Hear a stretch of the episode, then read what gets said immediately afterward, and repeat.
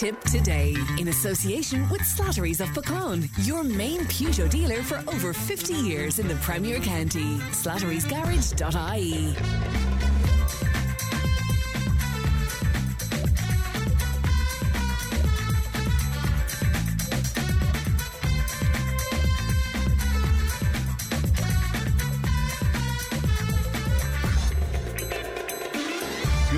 morning. Welcome along to Tipp Today, 1800 938 007. The text and WhatsApp is 083 311 3311. You can email tip today at tipfm.com. Now, first of all, this morning we have an unconfirmed report of a, a collision on the Cahir Ardfinnan Road near Sapna Nurseries there. And uh, uh, the listener in question is advising you to avoid that area if you possibly can. We'll check that out and we'll see if we can find out some more info on that. Coming up. Excuse me, on the show this morning, Fine Gael councillor Noel Coonan has announced he will not contest the local elections next year. I'll chat to Noel in just a little bit. After a huge reaction to our piece with John Leahy this week, we ask if a change is needed in GAA development squads. Will it snow in Ireland this week? We'll be chatting about that. There's a call for parking charges in Tipperary to be harmonised. We have farming news with Caitriona Morrissey. And Muriel Cuddy of Marito 8020 will uh, talk to us today about inflammation and allergies, indeed, during the cold weather. So, all of that and much, much more on the way. You can text and WhatsApp 083 311 3311. You can email tip today at tipfm.com. Now, we have a lovely prize for you as well a couple of 50 euro vouchers. Uh, to give away on Tipp Today uh, this morning, and it's by way of celebration of the fact that uh, shopping is wonderful in Thurles this year on the run up to Christmas, and also Santa will turn on the Christmas lights in Thurles tomorrow. So you'll have to listen out for this. It's Christmas in Thurles. And when you hear that again during the programme, that will be your cue to call us and uh, give us your name and your address at that uh, time. And if you put Thurles at the end of your uh, contribution, we'll pop you in a draw. And we have those uh, two vouchers to give away. I'll tell you more about that later. Let's have a look at the front pages of your newspapers. The Irish Times, their lead story telling us that the Gardaí are to be equipped with tasers, water cannons, and stronger pepper spray as part of a suite of measures to enable the force to respond to any repeat of last week's violence in Dublin. Also on the Times today, we're reading that the Gaza ceasefire hung in the balance last night with uh, Israel threatening to resume fighting as early as today after Hamas failed to present a list of next hostages to be released. Uh, but uh, the good news is that uh, the ceasefire has been extended at least for a while more. The Irish Examiner and again, their main story cent- centering around the Gardaí, and uh, they're telling us that Garda Commissioner uh, Drew Harris has insisted he will not resign in the wake of riots in Dublin as he unveiled plans that will see uh, tasers, stronger pepper spray, as I said, and water cannons being made available to uh, Gardaí. The Irish Daily Mail, again, um, the story of the Gardaí, and um, they're telling us that the Gardaí will resort to the use of force in order to protect the public and themselves. And the Irish Independent, their lead story, a staggering rise in the cost of new rents and existing tenancies has raised questions about landlords complying with rent control measures. So that's a, a peek at what's making headlines today. Again, if you'd like to Make comment on any of that 083 311 Now, long serving Tipperary County Councillor, uh, former TD, former Senator Noel Coonan has announced that he will not be contesting next year's local elections. And Noel joins me now. Good morning to you, Noel. Uh, good morning, Fran. Good morning, Tipperary. And uh, great to talk to you today, Noel. Sad news, Noel. Why, why did you make this decision? Uh, I wanted to afford an opportunity for somebody else to come forward. You know, as you know, we're facing into the local elections in June. Yeah. And I, I suppose now is about the right time to make up your mind what you're doing and to give adequate notice to the party and to somebody else. And there are a number of people out there who would maybe love to take up the mantle and take up the challenge. And I think it is a glorious opportunity for somebody in the Fine Gael party now to um, put their names forward and put their heart and soul into it. And there, there are many openings there. So I wish them well into the future. I've spent, what, 33 years almost now in public life. And, uh, you know, uh, it's my opinion, I've made that assessment, time to take a break, move on. Uh, we're losing a lot of experience, though. I mean, your colleague Gerard Darcy is is not going forwards. I mean, people like uh, Seamus Hanafin, Hughie McGrath, choosing not to go forwards either. Noel, uh, and don't forget your favourite there, Michael Fitzgerald. And Michael Fitzgerald, of course, yes. So it's uh, yeah, an awful lot of our experienced councillors not going forward this time round. Yes, um, that's true. But I mean, there comes a time when you have to reflect and see what is the right thing to do. And, you know, county council is a serious business now, a full time job. Mm. It demands a lot of commitment and a lot of effort.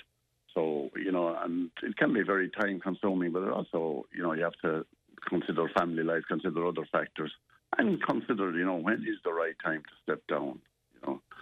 I believe in giving an opportunity to somebody else to come forward. And as long as I stayed there, it reduces the chances of somebody putting their head up because many people who might come forward to support you and would not be seen to, uh, you know, challenge you or go against you. But that's the way they may look at it. So give them a clear run at it and let's see what happens. When you chose to run for the local elections in 2019, Noel, um, you had recently lost Pauline, your your lovely wife, of course. Did that do you a lot of good at that time? Did it bring you out meeting people again, or? Uh, funny enough, I was in a bad place at that time, having lost the seat and having lost Pauline, who was my rock in politics. Many people would say she was the real politician, but we had a great working relationship together.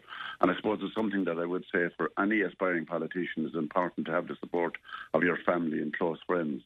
But it did do me good. Uh, people, you know, close friends of mine, weren't all in Fine Gael either, who came to me and said, you know, that I had more to contribute and that maybe I should consider running for the council which I did. and as you said, Fran, excuse me, the, it got me out and about. It made me realise that there are a lot of people there worse off than I was. Mm. It puts a little bit of pressure on me, you know, to fulfil functions, to fill in, fulfil engagements, and to challenge for better rights for people in my area. And it was, I really enjoyed the last four and a half years uh, on mm. the council, and hopefully the next six months. And to come from national politics back to the local council, Noel. How how was that for you? Was that was that difficult? Um, I thought it would be at the time, but it wasn't really, you know, because I, I, had experience enough. There were still a lot of wonderful staff working on the council who were who, who were so helpful, and I suppose the experience I had gained in public life or in you know in the Senate and the Dáil stood to me in dealing with management, mm. who can be rather tricky and difficult at times, but. Mm you know, great people there. And once you get to know them and put your point of view across, you can achieve results. Mm. So, so you fitted back in fairly, fairly quickly. I did, and I was surprised at the welcome I got, as I said, yeah. particularly from the staff who had been there from the council from when when I did. I served on the council from '91 until 2004, I think it was, and uh, many of the staff there, you know, they welcomed me back with open arms, and were mm. absolutely wonderful and helpful in helping me to fit back in and, and you know, sort of guiding me. And there were a lot of changes in the council at the time. Local government is in continuous change, and sometimes it's difficult to keep up with it, but they were most helpful. The big change, I suppose, was the amalgamation of North and South, and you would have seen both uh, aspects of that, Noel, in, in your council years. Um, what do you make of it now? Because a lot of councillors are telling me, both privately and publicly, that it's a difficult one. It's it's very hard to make it work because it's such a big county. Yes, it is uh, very difficult. And you know, when you go to meetings, fans, and I suppose you've witnessed some of them yourself, you know, with 40 councillors, yeah. they are all wanting to come in on various issues, particularly issues that are hot or topical at the time. And you know that it's very hard to deal with that because it drags on and on and on and on. And then again, I suppose local government now has got to the stage where a lot of it is tick boxing and rubber stamp stage managed really. So it's, and I suppose the recent epidemic like COVID has really helped uh, management from that point of view, like with Zoom meetings and this, that, and the other. You know, the the difficulty. I, the old style politician, like you'd like to eyeball somebody, look them in the eye, and argue your case there in, in their presence. You know, and fight for your constituents. Uh, and it's very hard to do that now under the present setup. And then you have, um, you know, the temporary solution to the problem that many of the directorates of service who deliver for the people, they have been split up. sort of half and half, mm. half in Clonmel and half in Nenagh. And sometimes you find that if you go to Nenagh to solve a problem, the director or the, the, the person in charge that you want is down in Clonmel or vice versa. You know, so it is. There are some problems there way that need to be ironed out, but I suppose overall it's better for the county to have a Tipperary brand, you know, representing the whole county. Yeah, I was talking to Tom Wood, who, of course, was part of Fine Gael for so many years, and his father before him as well. And he was making a point to me lately as well about the town councils, uh, Noel, and he feels that that was a great loss. Again, it's something you have experience of. Would you go along with that?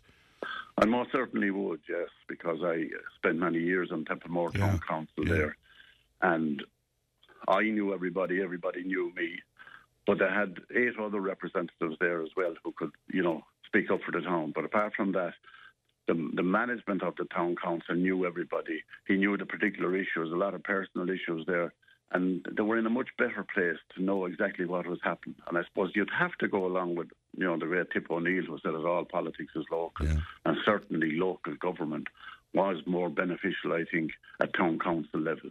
I think there's also another aspect to, to the town council thing in that parties now, when people were standing like myself for, for election, when you had the town council there, you had at least three, four stalwarts who were on the town council. They knew everybody and everything, and they were there to help you and back you up when you were canvassing. And all that's gone too. The lack of local knowledge and local mm-hmm. contact, you know, has been seriously eroded by the doing away with town councils. I think it was a retrograde step. And, you know, I- and, and I mean, it didn't even save all that much money, really, when you think about it, you know? I think it wasted money actually because you got better value for money locally. As I said, the management knew what they were doing. They knew how to do it. They, were off fair with the area and they knew everybody and knew everything. They felt cool. Now, if I go down to Clonmel with a, a Templemore issue, people don't even know where you're talking about, you know. Yeah, it's interesting. Um, uh, the as you say, sadly you lost your seat last time around, um, uh, Noel. But I, I wonder, looking at what's been going on, including COVID and of course all the recent shenanigans as well. Um, I mean, I, I, sometimes are you glad you're not you're not there now because it's a difficult one for government, isn't it?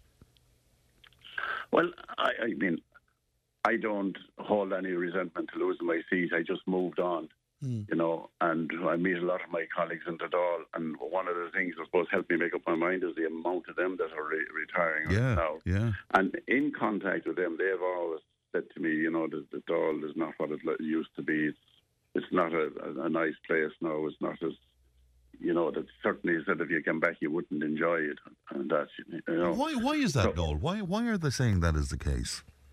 Well, I think it's probably part of the breakup of the party system and that uh, there's so many people down there complaining now all the time. They have all the answers but no solutions. And um, I don't know, it's it's probably more of a rat race now, you know, than than before. I think there's a, a lot of respect and decency has gone out of politics at national level. Like before, you could you could go in and argue, and you still can do it at the council. Like I mean, I could have a, a, a have an argument uh, with David Dunn, for example. Mm. Like you know, mm. Yeah. but uh, it, that would be it. We'd argue the issue. You'd mm. be with good personal friends after that, and Davy is a good counsellor. You'd need to be on your toes to argue with him or Yeah. to win a, an argument. But like in the all now, when that happens, it's more personal and there's more rancour, and they don't seem to mix as well. That's what I'm told. I don't know. Anyhow, I'm not going back there, Fran, and I don't. I'm not really worried about what happens in it. Yeah, and and just about the party, as you say, an awful lot of experienced people now uh, telling us they won't be going for not only the council but for the Dáil next time round. Where well, the other parties are concerned too, but mainly Fine, Fine Gael. Why do you think is that because of the the grand coalition and maybe there's a, a blurring of lines there and stuff? Noel, is that is that partially responsible? Do you think? It is uh, probably part of it, but I suppose the other thing you have to look at the length of service that many of them have given. And, you know, there's a shelf life to everything, Yeah. and, and people have to know when to call it a halt. I mean, it's impacted upon me as well because many of those who are retiring are all good friends of mine and have good camaraderie. Yeah. And, and you know, the, when you're on the council, there's nothing like having a good contact and, and good contacts, uh, you know, at a higher level. So that that would have influenced me, you know, the, those, as I said, every one of them I knew. And not just the Fine Gael people who retire or, hmm. you know, even at the county council level, like, you know, like the Seamus Hanafin, an excellent councillor and that, and a good friend. and I was a good friend of Pauline's over the years. And, hmm. you know, Seamus is a great politician, argue his case, yeah. and we could do it. But a tremendous person behind the scene then, you know, there's no no, no rancor there. Hmm. Always helpful and always advising you prompt you on something, you know. So I think, you know, in to succeed in politics, you have to get along with other people and other ideas and people who represent other persuasions or parties, and to, to have that ability to work together. And then, you know, have your arguments, leave it at that, then, and continue as a decent human being afterwards. And and could I ask your opinion on something? Because something kind of bothers me a little bit uh, and all, because I noticed it from this program. Over the last five or six years in particular, people have gotten very angry and very outspoken and very cross and stuff. Is that reflected in what you hear uh, from, It- from your it- constituents? Yeah, people, an awful lot of people are under, you know, awful pressure, like families, you know, we know the issues of housing and health and all that. And it really impacts upon people, you know, they're much more tense, they're much more, you know, they they find it difficult to see a light at the end of the tunnel. And that can be reflected, you know, if you can't, in in getting their points of view and expressing them across, like when the anger comes out or the tension comes out in that. And that, uh, that can be reflected right across the, the spectrum. So it, you know, it's really tough times now on people. It's fine if you're if you're thing- things are not too bad if you're going okay, but you know if there's out of the blue you can have sickness in the family or somebody lose a job or something happened, and that really puts pressure on you. Everything has to run smoothly. If it doesn't, it's pressure, pressure, pressure, and tension. Yeah, and as I say, people are, are cross and they're losing patience over it as well. What I mean, I'm sure there's lots that you'll do, Noel. What what will you do particularly? Do you think? Do you think you'll rest up for a while, or what's the story? Uh, Actually, I think Fran, the thing to do nowadays isn't where the most money is, is to become a consultant on something or other. Maybe you might be looking for a consultant now or Tipp FM or I, something. we could badly do with a consultant, I can tell you. Yeah, yeah. But on a serious note, Fran, yeah, I'm involved in a lot of things, as you know, and, and, and, and you've tossed it about a lot. It's Templemore Voluntary Housing Association. Yeah. They're very involved with that. We're building houses. We want to look after people, afford people an opportunity to have more and better housing. I'm, I'm involved. I, I do a bit in auctioneering, which I've probably neglected over the years. I might give that a, a run hmm. for a little while. And I certainly have lots to do, of course, still involved in agriculture and that, even though I, I don't have any land as such because I, I made that over to my niece Mm. four or five years ago. Uh, I, I think, you know, when you're farming, you need to get control when you're young that you can avail of it and, sure, and, yeah. and develop. And um, I certainly won't be short of things to do, but and I have a few other little things in mind that, you know, Yeah. Because I was just going to say to you, the aforementioned uh, Tom Wood. I mean, it's, it's been quite a while since Tom was uh, uh, on, on on the council, but there's still people calling to him and phoning him and asking his advice and looking for, for help with forms and all of that kind of thing. So it, it doesn't end necessarily with you stepping down, I suppose. No. Well, I suppose one of the things you'd be heartened by at a meeting the other night, you know, Dennis Ryan, who was a long serving councillor and a great friend of mine, stood up at the meeting and said, you know, there is a great life after politics Yeah. Yeah. and not to worry. And, you know, what he said what a lot of people do is maybe stay at it too long and that and the other, you know, so. But to, to know when to go and, you know, to be in a position and thankfully good health and great friends and supporters and that. And I hope that continues. But I, I look forward with confidence into the future. And I also look forward with, you know, helping out whoever does eventually run for Fine Gael uh, in the local elections. And indeed, you know, I'd be on great terms with all the other candidates as well, cross party. So, Yeah. Well, know, well, Noel, we want to wish you well. It's always a pleasure to meet you, and we always have a bit of crack uh, over the years as well. So look look after yourself, Noel. we always did, Fran, yeah, and then you were always particularly hard upon Fine Gael and upon Noel Coonan. But sir, I, it would be no challenge if you weren't, you know. So. Well, you were always well able to look after yourself, Noel Coonan. So I, I'd like to acknowledge, like you know, the, the friendship and help that I got from people right across the constituency of Tipperary and even outside, but particularly in my own area, and also you know to the management and staff of the council and to all the other councillors who had great respect and camaraderie. You know, it, it was like real Tipperary hurling, ground hurling, pulling on the ball all the time. yeah, well, And you know, it was. It, I had a tremendous time and really enjoyed politics and would recommend it to anybody. All right, Noel. Well, you look after yourself and a happy Christmas to you, Noel. Thanks very much indeed. Thank you. Very much. Good Thank you. fun Go to real hear. ma- good indeed. Bye bye to you now. That's uh, Councillor Noel Coonan who has announced that uh, he will not be contesting next year's local elections. 1800 938 007. Tipp Today with Fran Curry. With Slattery's Garage Puckane. you can't beat experience. With over 50 years maintaining Peugeot cars and vans, we like to call ourselves the experts. Call Slattery's Garage for a free vehicle health check today. 067 24111 or slatterysgarage.ie. Just a follow up on uh, that uh, collision on the Cahir Ardfinnan Road. Uh, thankfully, it was a minor collision and uh, the road is open again.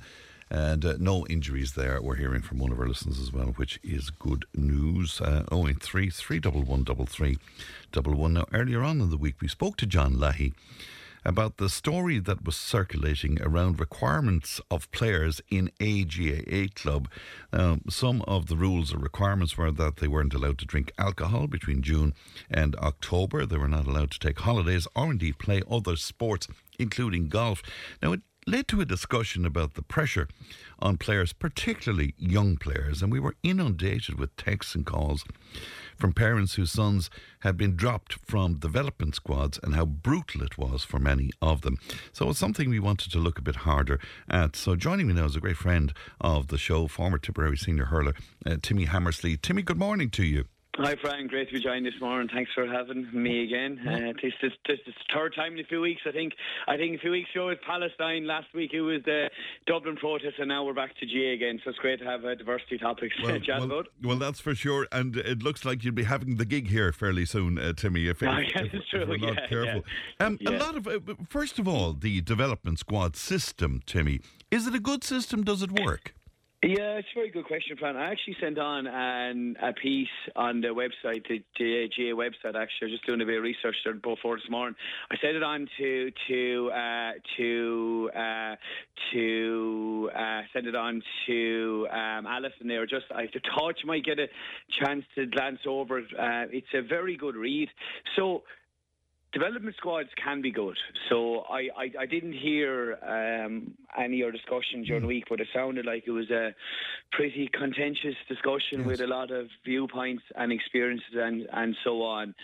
Um, it can, Fran, and it's not a thing that that is uh, going to to uh, to uh, go away because counties nowadays, 2023, do have to ha- have to have uh, have to have uh, have to have uh, uh, have to have uh, uh, things in place, and you can't necessarily run, you know, your underage structures like was done 20, 30 years ago either. So, but that's not to say development squads.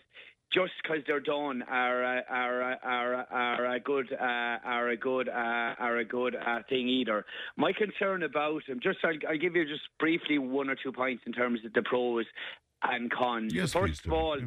the con, and this what seems to pretend now. I'm I'm slow to talk specifically about uh, Tipp because I'm not necessarily on on the ground there, Hmm. but the reality is it's the strongest can it can be survival of the of the of the of the of the of the of the uh, strongest, and that is an issue because in the article I sent you on there, Fran, or sent you on to your producer. There, it talks about two things: chronological age and uh, and uh, and uh, and uh, biological age. And the reality is that youth athletes develop at very different uh, stages. Okay, so and who is the best at under thirteen? Under 14 is generally those who are strongest and those who are uh, tallest.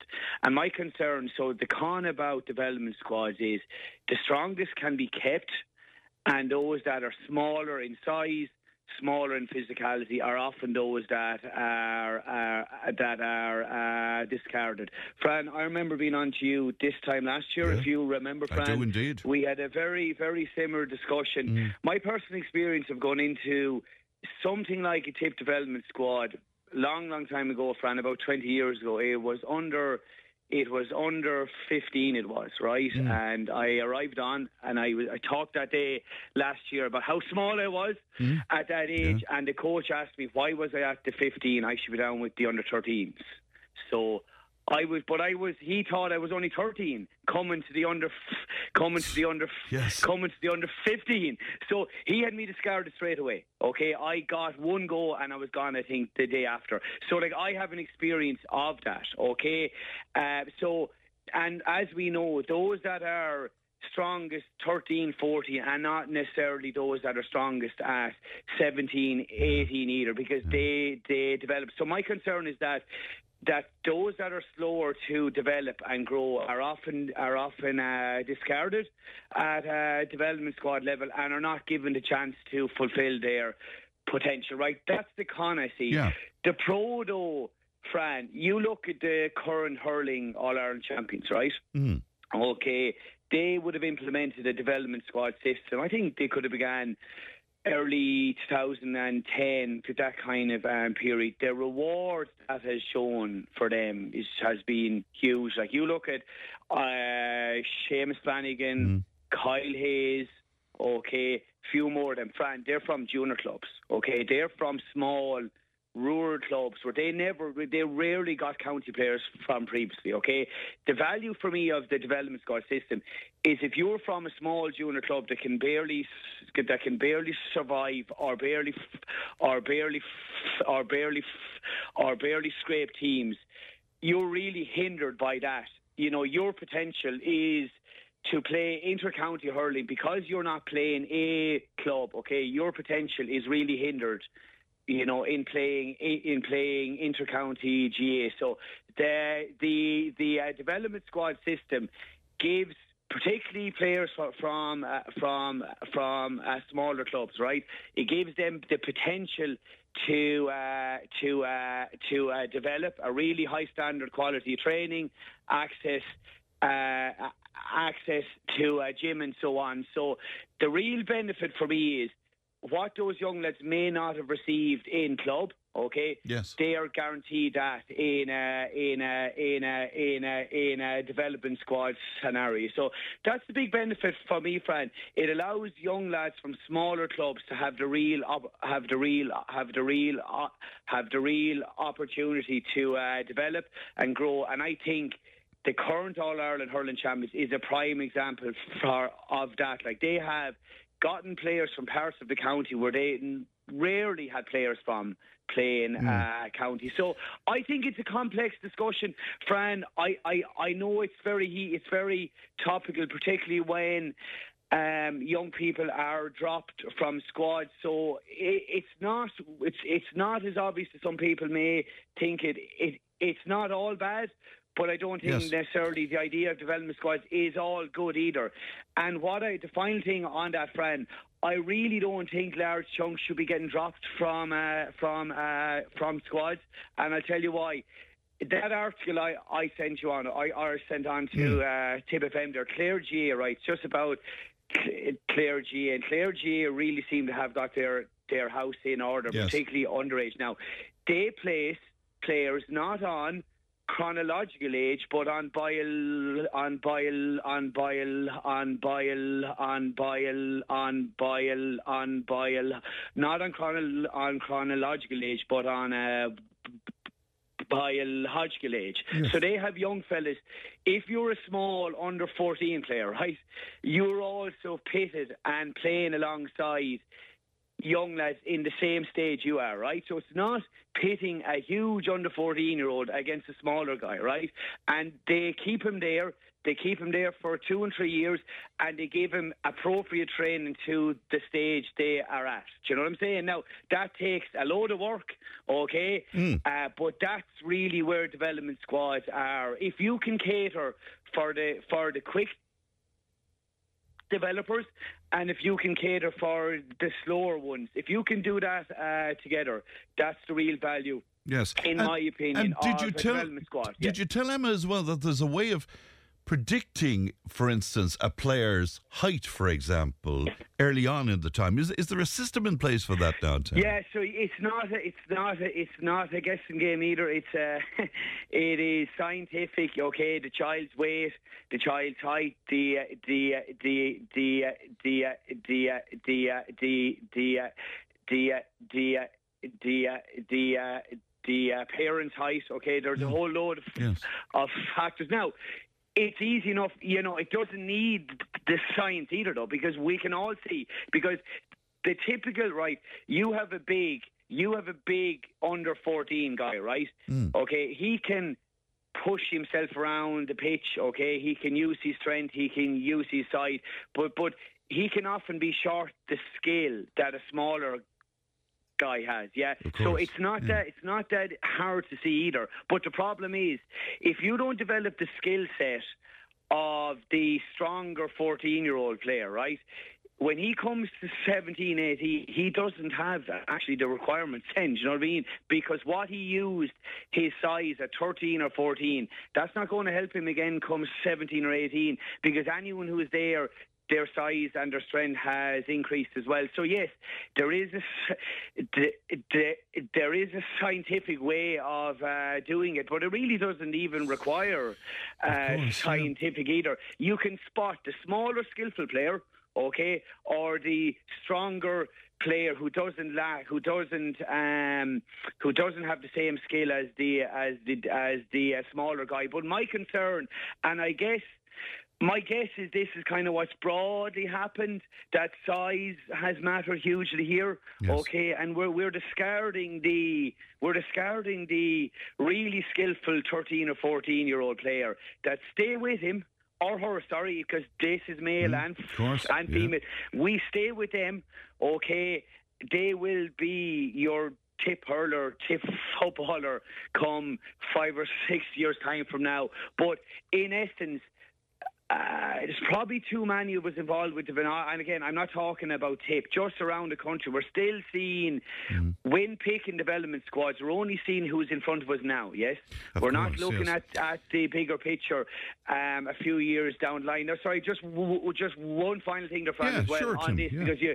So I told you about my experience under 15. Yes, okay. So I was like this will just tell you because like research matters here so this is my own little little research on it. Hmm. Like I, I was told I was too small to even attend the under 15 development squad trial and that was my age right? Okay? Yes. so but I was the only one from that age. I was so I was born in 87 right? Hmm. I was the only only one born in '87 in Tipp that ever put on a, a, a Tips, a Tips, a Tips, a Tipperary senior jersey. Yeah, do you know? So that's like that's how you know Yeah, who is yeah. at a development squad at 15 or 14. Do you know the the steps to senior or whatever is, is not straightforward. You know, so yeah. It's very interesting. And uh, what we got a lot from people, though, was the manner in which uh, young lads, uh, in this case it was young lads, um, were, were dropped. I mean, it was a telephone call, and then there appears to be no support, Timmy. And as you know well, for young lads and young women, sometimes the the sport can be top of the. It can be the main reason for them living. You know. Yeah, I know. Yeah, for sure. Yeah, Like, yeah, what yeah. what are your feelings around that in terms of supports if you're being dropped? Yeah. Well, then, just to, just to go back to the start of, I, I still, I still, I still have trouble finding it's right or that so many was dropped though because they, Yeah. there should be place for them though. You Yeah. know, like if you're looking at by if you're looking at those two criteria, chronological age and the opposite of that, there should be a place for them. You know what I mean? So obviously you can't bring everyone in in in the county either, but I would still go back to that. Are we looking at the stages or are we picking who we just see in front of us now? And that's a question I, can't ask. That's a Tipperary Che question, you know, because if not, we will lose out on players. Because yes, I, I was told that I'm not up to this, but like I had the mindset to go and work like hell though for years. But not every kid will will have like they they will be their confidence will be shattered, so they won't have the desire to go and work and work until you eventually get there, kind of thing. But on then going on to your question, it is how you do it, isn't it? Though, like it's it's not just. Mm, for sure. I mean, the reality is every kid can't continue on the journey either, but it is how you it, it is how it is how you do it as well. And like there's, I mean, small things would probably help, like saying, right, look, you're probably short X, Y, and Z. I we'd encourage you to uh, to uh, to uh, to uh, practice whether it's getting a small bit stronger, getting a little bit quicker, improving your skill. Like giving that feedback to young people can, can really can really count as well. So at least they they have an idea then, right? If I work on on on uh, on these areas, I I have an opportunity to grow and and to continue to improve. But if you're just telling them they're no longer wanted, kind of a thing, like it can be shattering as well, you know. So, um, I'm sure it yeah. can, I'm sure it can, and that's certainly the feedback we got. Timmy, it's always good to talk Yeah. to you, and thank. And if I'm not talking to you before Christmas, happy Christmas to you, and thanks, for all the input, yeah. Timmy. Thank you. yeah, fair play. Thanks. Thank you. you. Bye Bye bye. bye. No, that's the great Timmy Hammersley there with his view on, uh, as I say, a discussion that emerged uh, during the week from talk about that uh, that club who wants to uh, implement very strict rules indeed uh, between June and October for club players in terms of how they behave and what they can and can't do. 083 311 3311. Tipp FM's Tipp Today with Fran Curry. In association with Slattery's of Puckane, Tipperary's main Peugeot dealer. Slattery's Garage Puckane, the name you can trust for over 50 years in the Premier County. Slattery'sGarage.ie. Yeah, following on from my chat there with uh, Timmy Hammersley and indeed with uh, John Leahy during the week as well, a listener says, I know all about uh, being discarded if you're small. I have a 13 year old, a dinger, hurler, and footballer, but he's very slight. But he is also very skillful. His skill didn't get him on the development squad. He was dismissed immediately, and you can never break in at an older age. End of, says one of our listeners. Somebody else saying you might mention to Timmy that the intimidation in underage teams is terrible, which is why my child left. It was brought to management and nothing was done. My child had great skill but not speed. The club lost out big time, and we as a family felt very left down indeed. And it says here, excuse me, some coaches um, have no business training kids. Some coaches show shocking behaviour. And that's into it on 083 311 3311. Now, uh, several residents in Clonmel have been expressing their concerns about the contentious Bord Pleanála decision this week in Clonmel. You might remember because Ali was out and about for us uh, on this yesterday. Tipperary County Council had uh, refused proposals for an 18 metre high masked structure on the grounds of Clonmel Town FC on the Cashel Road, but this was overturned on appeal by An Bord Pleanála. Well, Martin was in touch with us on this and it joins me now. Martin, good morning to you. Good morning, Fran. How are you? I'm very well indeed. You were talking to us about the FDA's decision where mobile phones uh, are concerned and their research, Martin. Yeah, I remember it was uh, a couple of years ago now, Fran, and, and I was actually looking for the the the read the paper, the information, but sure, I couldn't get it either. But sure, I suppose it comes down to censorship. If you look what happened abroad in America, where the judge blocked the government agencies from talking to the networks about trying to censor Yes. information, I can, you could probably see it across here as well. But anyway, going back to the research, the, I remember about it. There was, um, I think it was started in '96, and it was uh, there were stipulations in it um, that it had to have male rats in the research. Mm. And um, seemingly they came back anyway. The research came back anyway. It came, it came out 2016 or somewhere around then. And it showed that there was three types of cancer. One was at, at the heart, and I actually forget what the other two, but there was three types that came to, that were shown the male rats got. But um, From exposure to what exactly? I think it's the radiation from the phone. For, oh, it's- tw- it's- it was from a phone in this in this situation. yeah, Yes. there's a mobile phone. Yeah, Hmm. it's from mobile phones. The research was still had to be on mobile phones, but that's good. That's a long time. That's going back to the older phones, like '96, Hmm. but compared to the newer ones. But anyway, um, they went on to 2016. The paper came out in 2016. Off, I'm thinking off the top of my head. But the only thing about was that um, it was their own research, and they, I think they paid 20 million dollars for it. And the rats had to be part, male rats had to be part of the, that, that research. But the thing about it is, the rats anyway got three types of cancer. From exposure to the phones. Yeah, but anyway, but, uh, but the thing about it, they reached out to the FDA for um, for they reached out to the FDA for for comment about Mm, it, mm. and the FDA came back and said they dismissed the research because they said humans weren't rats, so there was no correlation. You couldn't compare the two. But so subsequently, anyway, in, the same period of time, didn't wasn't there another paper came out actually came out said- came around and said, uh, and this I think came from Sweden. Mm. And so totally independent from, from there, and it concluded there was the very same results came out from that. So It's, it's interesting. And when I knew you were coming on, uh, Martin, I had a look, but I didn't have much time on it. But a couple of interesting things, though. The American Cancer Society, for example, Yeah. um, they don't have any official position at all on um, uh, cell phone towers or cell phones or others being a source of cancer. They they they don't have any position on that. Which is kind of interesting, isn't it? And also the, the Federal Communications Commission in in the states they are saying that they have no reason to believe that towers or masts could constitute a potential health hazard to nearby residents or students. Yeah, I know. I kind of can, can kind of see that they they're kind of dismissing all kind of Mm. research on it. But saying that, then, um, but saying that um, there there is a state. I Johnny, I can't think it off the top of my head. Only came out there lately. They won't allow the, um, they won't allow them to, to erect the 5G mast because it concerns the health. Yes. I think it was Philadelphia or somewhere else after blocking it. But saying that, then I think abroad is it somewhere in one of the European? Is it in one of the European buildings, government buildings, part of the EU? They won't allow 5G masts either. I think it's in Brussels. Uh, off the top of my head, I think it's in Brussels. But see, I'm only remember back to it. They blocked as well on, on grounds of, of, of health as well. But saying that, then I was listening to Robert F. Kennedy, and he was doing an interview with with a with a. Uh, uh, an individual, and he was talking. He's taken the FCC, I think it's FCC, to court about these um, Yes. concerns. And he stated in his, re, in, in that research too, or Robert F. Kennedy, it'll be 20 years by the time it gets to court. And he said it'll be the very same as the roundup. They'll dismiss it. They'll go. They'll do everything, anything, just to block from getting the court. And he said it'll take at least 20 years. But going back then to what they were saying about the mobile phones, when I was looking at that, they were saying that um, when you, as much as possible, keep the all. It's in. I think it's in the terms and conditions. You read down to the terms and conditions. You you use the handset uh, uh, as um, hands free.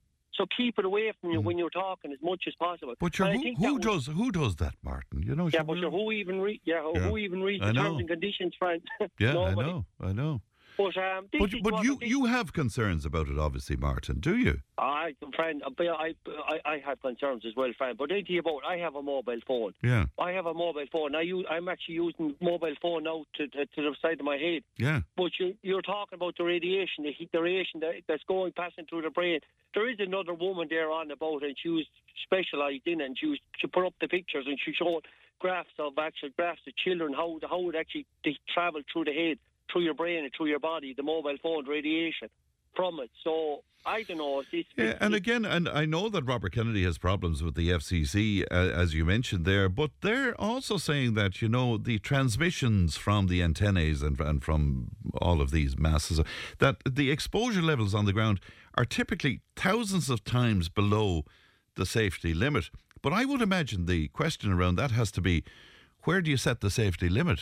You, you know? But sure, I'd ask a better question. Who's I'd ask a better question? Is who's setting these safety limits? Well, that, that's what I mean. That's what I mean. Yeah. And, and based on what, for example? Yeah, exactly. Based on, on uh, but you think about, imagine if it did come out again, the mobile phones, like, and Yeah. amount, the amount of money that could be lost, the amount of investment in it.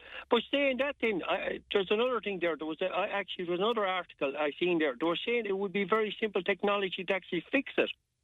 If the phone companies actually want to do, but your friend, it's like I, I just seen the gla- gla- glance through the looking at it, and I just dismissed it because I you can't read everything. You know what I'm saying? I know. I and there wasn't much. Then there wasn't much talk about it at the time, so I just glanced over it and, and saying. And but it goes back to my point. I actually used the mobile phone I carried on me, but I do have concerns about it. Like if you, a- a- actual fact, I noticed in I think it's my left hand or my right hand. If I keep the phone up, talk, or you keep it in my hand all the time, I get pains in my joints. Do you? I do, yeah, actually get pains in my in, in my joints, but I can feel it. And I know it's whatever holding the phone, even looking through the phone. You know, you're researching Yeah, on the yeah. phone. Yeah. After a while, I feel my hand. I feel I get pains in my hand, and my hand is resting, like so. It's not on under. It's just holding the phone, I know it's the phone. Hmm. I just leave it down. I Well, move the fu- phone funny enough, I, I have an issue with the dystonia thing in my in my right hand, and they couldn't find any reason for it. But, Yeah. but I, I mean, sometimes I question myself because I, I have to hold my hands up here. I use the phone for hours every day between research and between, you know, nonsense that I'd be looking at and all of that. So, so, yeah, you're right. I, I do question it every so often. A listener, however, Martin, making a very good point and saying everybody wants mobile phones, but nobody wants the masts. And th- that's Yeah. that's fair comment, isn't it? We we all want access and we want, you know, good transmission and all of that. Yes, but I suppose, Fran, the only thing about the mobile phone is the, it's, the, uh, it's, it's the freedom it gives you. You Yeah. can access information and you can ac- ac- access what you really what you want, but. It's that freedom of of on the move that you have the mobile phone. But saying that thing, you you kind of like to think that, that the people that you're putting your trust in are telling you the truth. Like if it's just I know, Martin. I know, Martin. if there's something, if there's something, if there's something small that you needed to do, or just some saying altering your behaviour that, that could make it uh, would kind of, if it if it is the case, like if it is the case that it is true, there is there is a problem with them. You'd like to think that they'd give you that information so, you kind of be more responsible how you use or how you carry the phone. But your experience now would inform us that that's not always the case. That we don't get the information until sometimes it's too late. I, I, I I suppose. go, I normally go, it go, it'll end up in court. Um, it'll go all the way through the, through the lower court. It'll go through the middle court, and then it'll go to the top court, um, Fran. Yeah. You know, just, just, just distracting away from, from the mobile phones. There's just one issue. That hate speech law, um, Fran. yes. I just think that's absolutely draconian. I You- think you it's think so? absolutely, completely, it's totally against um, freedom. Freedom of speech, freedom And, of everything. and I'm almost out, uh, out of time, Martin. But but what is your main issue with it? Is it that you know certain conversations couldn't take place, for example? yeah, yeah, but, but I think people should be uh, uh, able to express what they feel or how, what they. Well. I, I was If you- threatened. I was threatened yesterday uh, Yeah. with with that hate speech law, and that I was going to be Yeah. complained to the Gardaí and Yeah. all sorts of stuff. You know. So. Yeah. It's like they want to shut down. Yeah, and- but the thing about it, Fran, you, all you have to do is roll it on. Yeah. If you're not allowed to express what you feel, or you, all you're doing is just building up anger, and what you're u- using it the state, then using the police, the guards or the guards, the guards shouldn't be involved in, in, in, in policing free free speech or, or or thought. Like, I mean, people should be allowed to express their, their, their what they think, but reasonably. But you'll always get people who are like hitter balls, but No, so you're, that's- you kind of ignore them and, and Yeah. move on. Like, but it's actually that what's behind it is scary. Like they'll come in and take your phone and All right. Well, I'll tell you I what, Martin. We will come back to that again, and you might join us in that conversation. Would that be okay? Because I'm heading towards That's towards news. time. That's But no re- really all. good to talk to you, Martin. I appreciate Thank it. you, Thank you. Thank you. Bye. Bye bye. To you now. News and information's on the way. Tipp Today with Fran Curry. With Slattery's Garage Puckane. you can't beat experience. With over 50 years maintaining Peugeot cars and vans, we like to call ourselves the experts. Call Slattery's Garage for a free vehicle health check today. 067 24111 or slatterysgarage.ie. Welcome back to the second hour of Tipp Today. 1800 938 007. That's our free phone number if you want to uh, chat to Emma. And uh, the text and WhatsApp is 083 311 3311. Ho, ho, ho! It's Christmas in Thurles.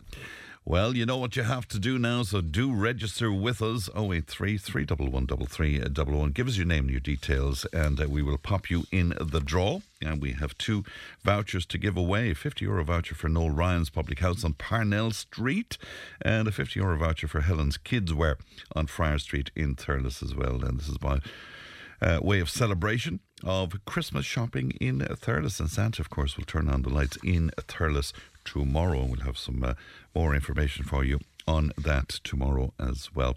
Now, the disparity in parking charges across Tipperary needs to be tackled according to a local councillor. The parking fees will generate a projected 2.8 million euro next year, with Clonmel accounting for almost half of that. On street parking in Clonmel and Carrick-on-Suir is currently 120 per hour, and this compares with just 50 cent per hour in some other towns, and that's a councillor to council, according to Councillor Michael Murphy, who joins me now. Michael, good morning to you. Uh, good morning, Frank. And thanks for your time this morning. Why is there a disparity to begin with, Michael? I suppose, Frank, this goes back to uh, prior to the amalgamation in 2014. Uh, the background here, I suppose, it's linked to our budget, the budget that we passed last Friday. That's the budget for next year. Uh, and in the lead up to that budget, I formally submitted a number of questions to the head of finance around uh, parking, what was the projected income for next year, and then from to break that down per district and then the charges per district as well. So, as you said, uh, projected income from parking next year is 2.85 uh, million. Uh, Clonmel uh, is 46% of that. Uh, just for, and I don't want to bamboozle your listeners with too many figures, but yeah, for Clonmel, 30, uh, 46%. Um, Nenagh, 13%. Uh, Thurles district is 17%, and that 17% is the combined income from Thurles, Roscrea, and Templemore. Uh, Tipperary and Cashel combined is 18%, and Carrick-on-Suir is 5%. I don't think that's fair. Uh, I was quite surprised when the information um, was released uh, to me. When you look deeper, then and you look at the parking charges per town, I think you gave an example. Yes, Clonmel is uh, 120 for on and off street. Mm. Uh, Nenagh 70, 75 cent uh, on street and 50 cent, and there's a huge variation across all the towns. I have requested further information. I am aware that there's approximately 300, I think it's 284 parking meters because for me it's not just about the rates, it's not just about the income, it's the extent of parking zones uh, in each town as well. Yes. We have um, huge variation in terms of the incentives that exist uh, around festive periods, in particular Christmas uh, as well. Uh, so look, it needs in the interest of fairness, and I'm not trying to, you know, pit Nenagh against Clonmel or Mm. vice versa, or indeed Clonmel against any of the other towns. We're an amalgamated county now. Uh, we are since 2014. We have harmonised, you know, I would say all other areas where it comes to, and the most recent harmonisation was the cross burial grounds and charges for graveyards and so on. But to think that 10 years into the amalgamation, we still have what I would call an unjust uh, regime of parking charges, I don't think that's fair. Um, I obviously spoke at the uh, budget meeting uh, very strongly on this matter.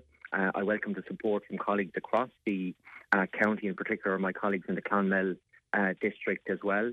Um, you know, the chief executive, the head of finance, the director of roads that has responsibility, they couldn't argue. They agreed with me.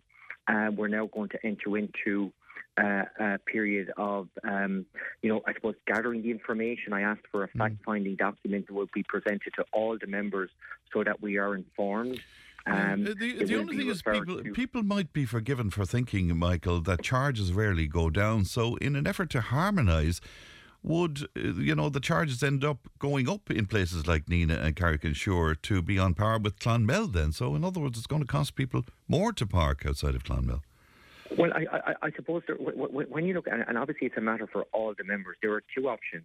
We either reduce the Clonmel charges, and as you said, you know, Carrick-on-Suir charges, I think the other highest charges in um, possibly, um, is it Cashel, I think, yeah, Cashel and Thurles, I think, are close. You either reduce them in line with Nenagh or you increasing it? But that's the process of harmonisation. You find common ground and um, uh, a charging um, regime that's agreeable to all the members. But like at the moment, you cannot have that disparity whereby, in terms of the overall income, that just under 50% is coming from one town. Um, I don't think that's fair, and that's not sustainable either. Right, and how does that work then? The the income that's generated, Michael, is that is that not just spent locally to Clonmel, for example, with forty six percent, or, or is that spread around the county? How does that work? That, that, that, that, that, that's a very good question, Fran, and it's, it's, it's, it's a bit like the third secret of Fatima. It's impossible. There's no transparency in terms of how this money is uh, spent.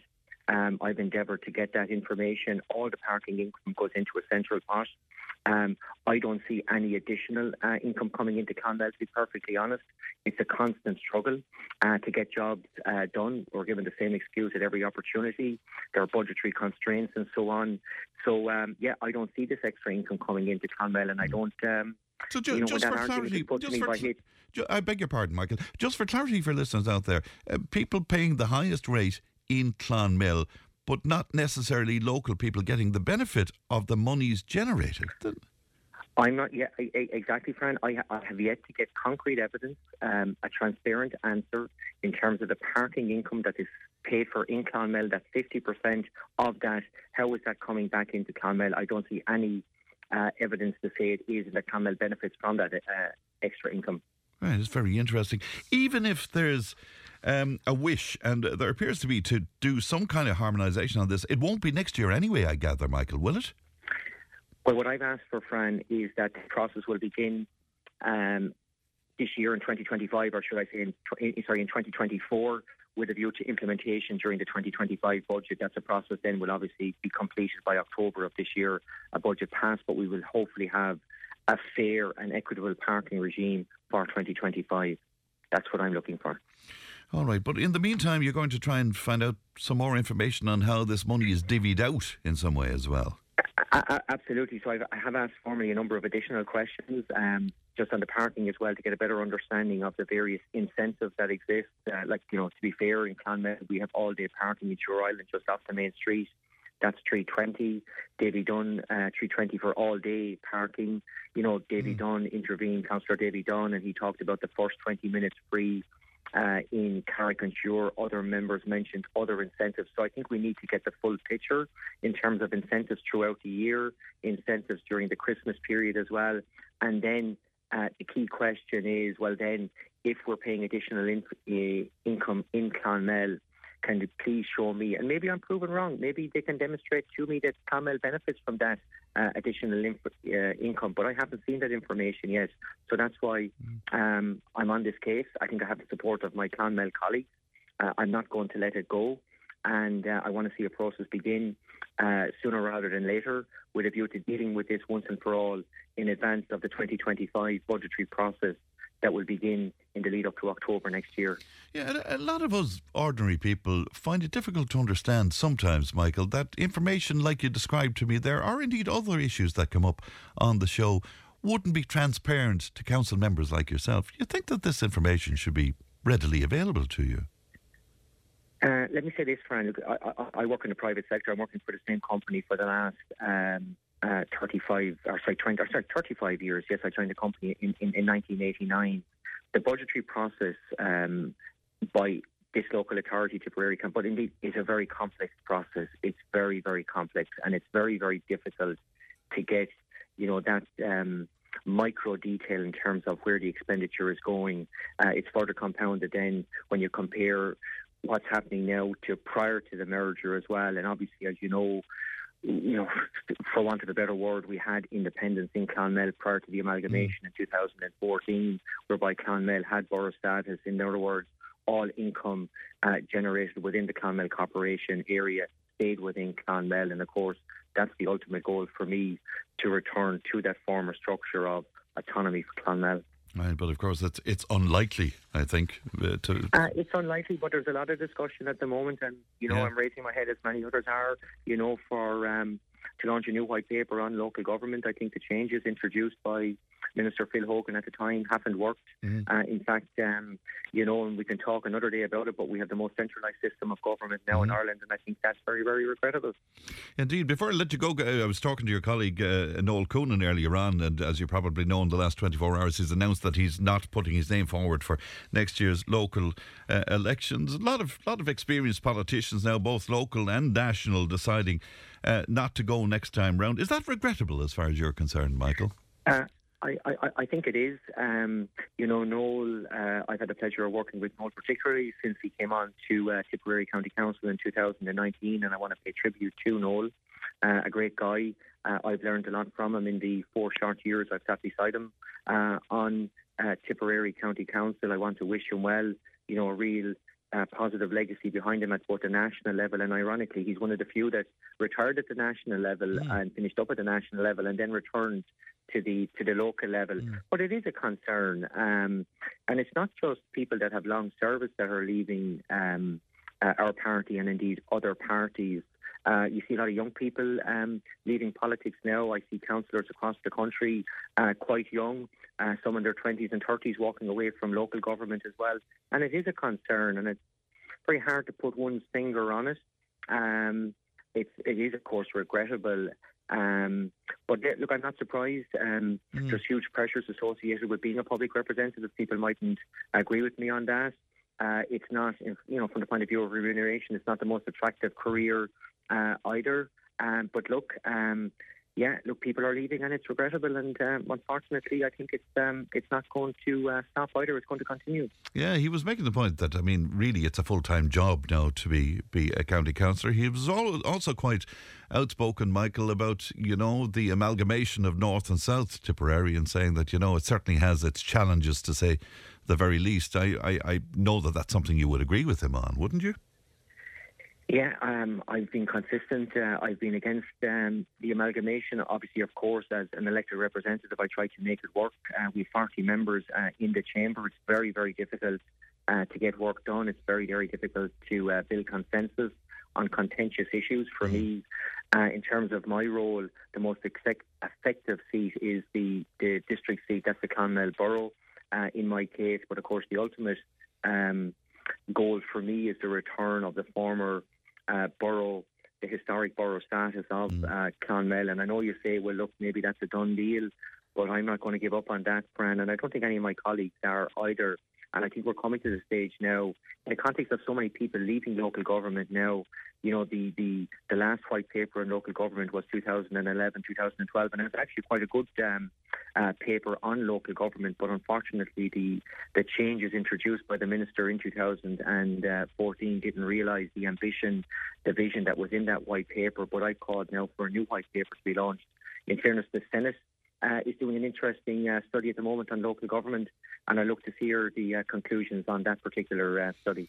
It'll be interesting indeed. I know you're busy today. Can I just ask you one more question? Because you're representing us, of course, on the Committee of the Regions in, in Europe, Michael. Um, is there any talk about Ireland among people you're meeting out there in terms of what's been going on over the last uh, couple of weeks here? Is there is there any curiosity about what's happening here in this country?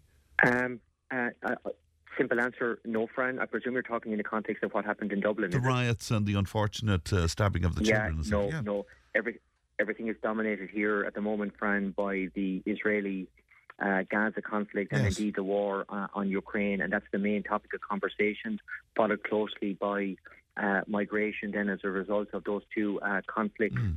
But no, I have to be honest with you, Fran, and I, I've met um, regional leaders from across the great cities and regions of Europe in the last 48 hours, and not one uh, has mentioned, and I doubt, you know, looking at the media over here, mm. uh, no references whatsoever. You have to remember, Fran, mm. you know, that what happened in, in Dublin and it was, you know, you know let, let me condemn that in the strongest possible terms. But that's not a new phenomenon in many of the great cities of, uh, of Europe. And yeah. you only have to look at recently the Yellow Vest protests in Paris. Mm-hmm. You know, there are regular protests here in Brussels as well. Some of them are at a scale much larger than what happened uh, in Dublin. So really, uh, it's nothing new to uh, them. And unfortunately, it's a growing phenomenon now with this far right um, uh, agenda. And I welcome uh, any changes, any new powers uh, given to members of An Garda Síochána, particularly in terms of protective gear and um, you know, protective weapons and, and, and so on, non lethal force uh, weapons. I think that now has to happen at the earliest opportunity. All right. Michael, good to talk to you and safe journey home. Thanks thanks for talking to us this morning. Thank you.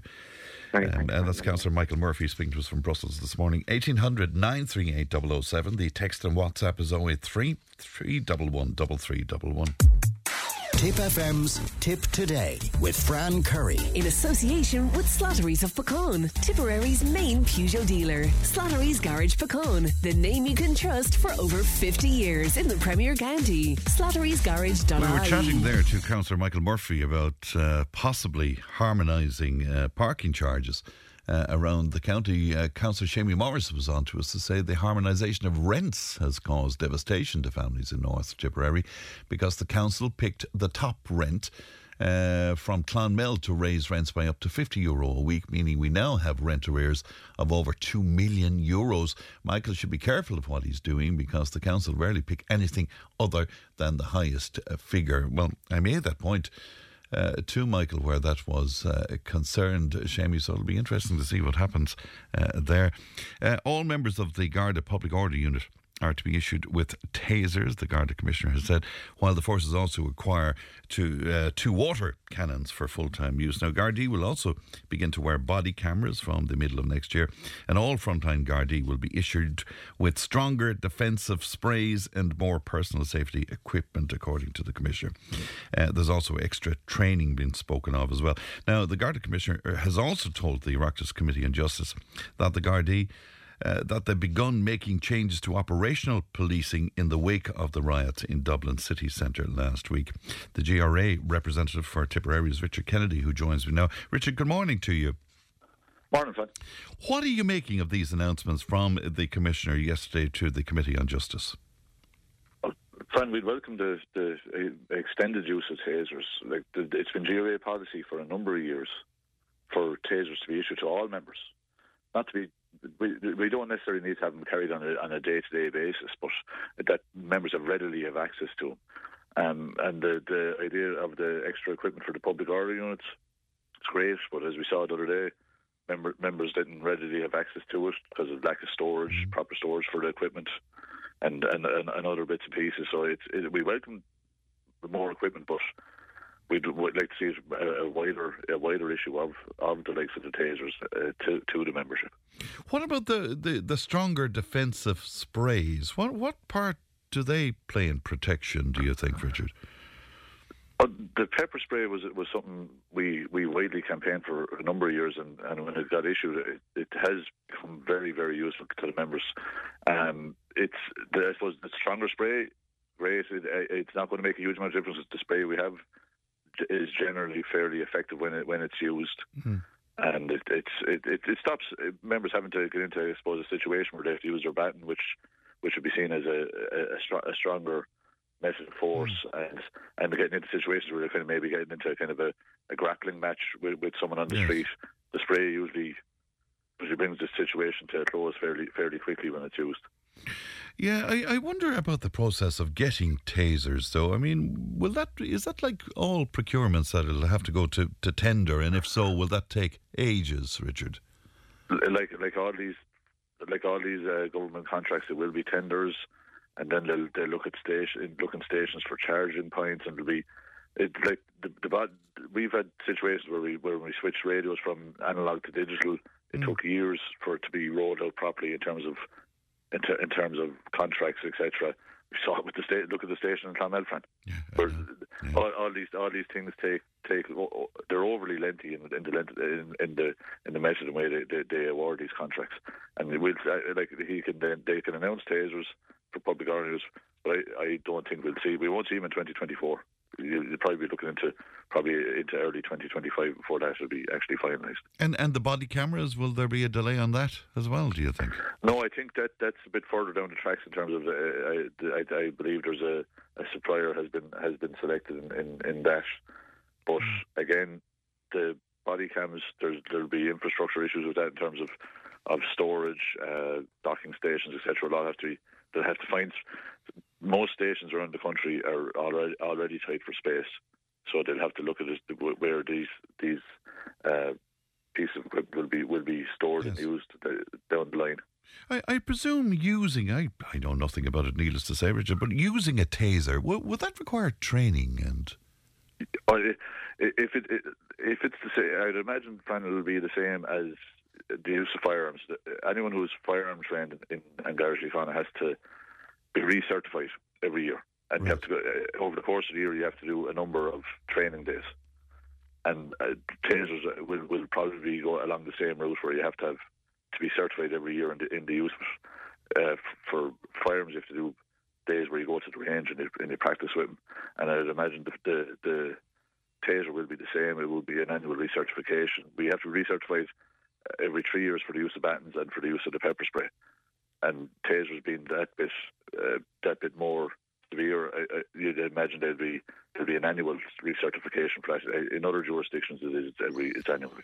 And with depleted resources, these are extra days that Gardaí would need off then for training and stuff. You, would wonder how that's going to work, wouldn't you? Well, it will be. It'll be you'd have to. Usually, uh, for for the batons and for and for the handcuffs, it's done uh, and in a divisional basis. Yes. You, you have people, you have members trained up as trainers for all the world, and then you go you go on on, on the days you're allocated a day when you're working where you go and get, and get recertified. So you would there'll be days where you will lose members from stations for those training days. Has there been a seismic shift here? Because I'm reading today, for instance, that Gardaí now will resort to the use of force in order to protect the public and themselves, according to uh, the Commissioner, Richard. But it's not that long ago that you and I would have discussed some of your colleagues. If you if you chase an offender in a car now, there's a good chance that the Gardaí themselves will be investigated in some way. And also, what, will you talk to me about this? I mean, what there's there's a great change now, is there? They're saying use like there's always been a use of force, and there's been a use of force policy within the Garda Síochána, where members, if they, if if, if judging on the situation, Yeah. you use a proportionate amount of force in the situation. But in recent years, the use of force has disappeared because of invest. The members have been afraid to use their batons. They've been afraid to, to use force because of the level of investigation and scrutiny they're put under by by GSOC, by the policing authority. Members have been like in situations where members have been entitled to use force and in serious assaults, public order situations for their own safety. They've been afraid to use force. And we saw it in some of the videos last week from Dublin. Members were, were there's very little footage of members using batons, using sprays, because they're afraid, Fran, because of the level of investigation. Mm. They're treated like criminals for using the equipment they've been trained to use.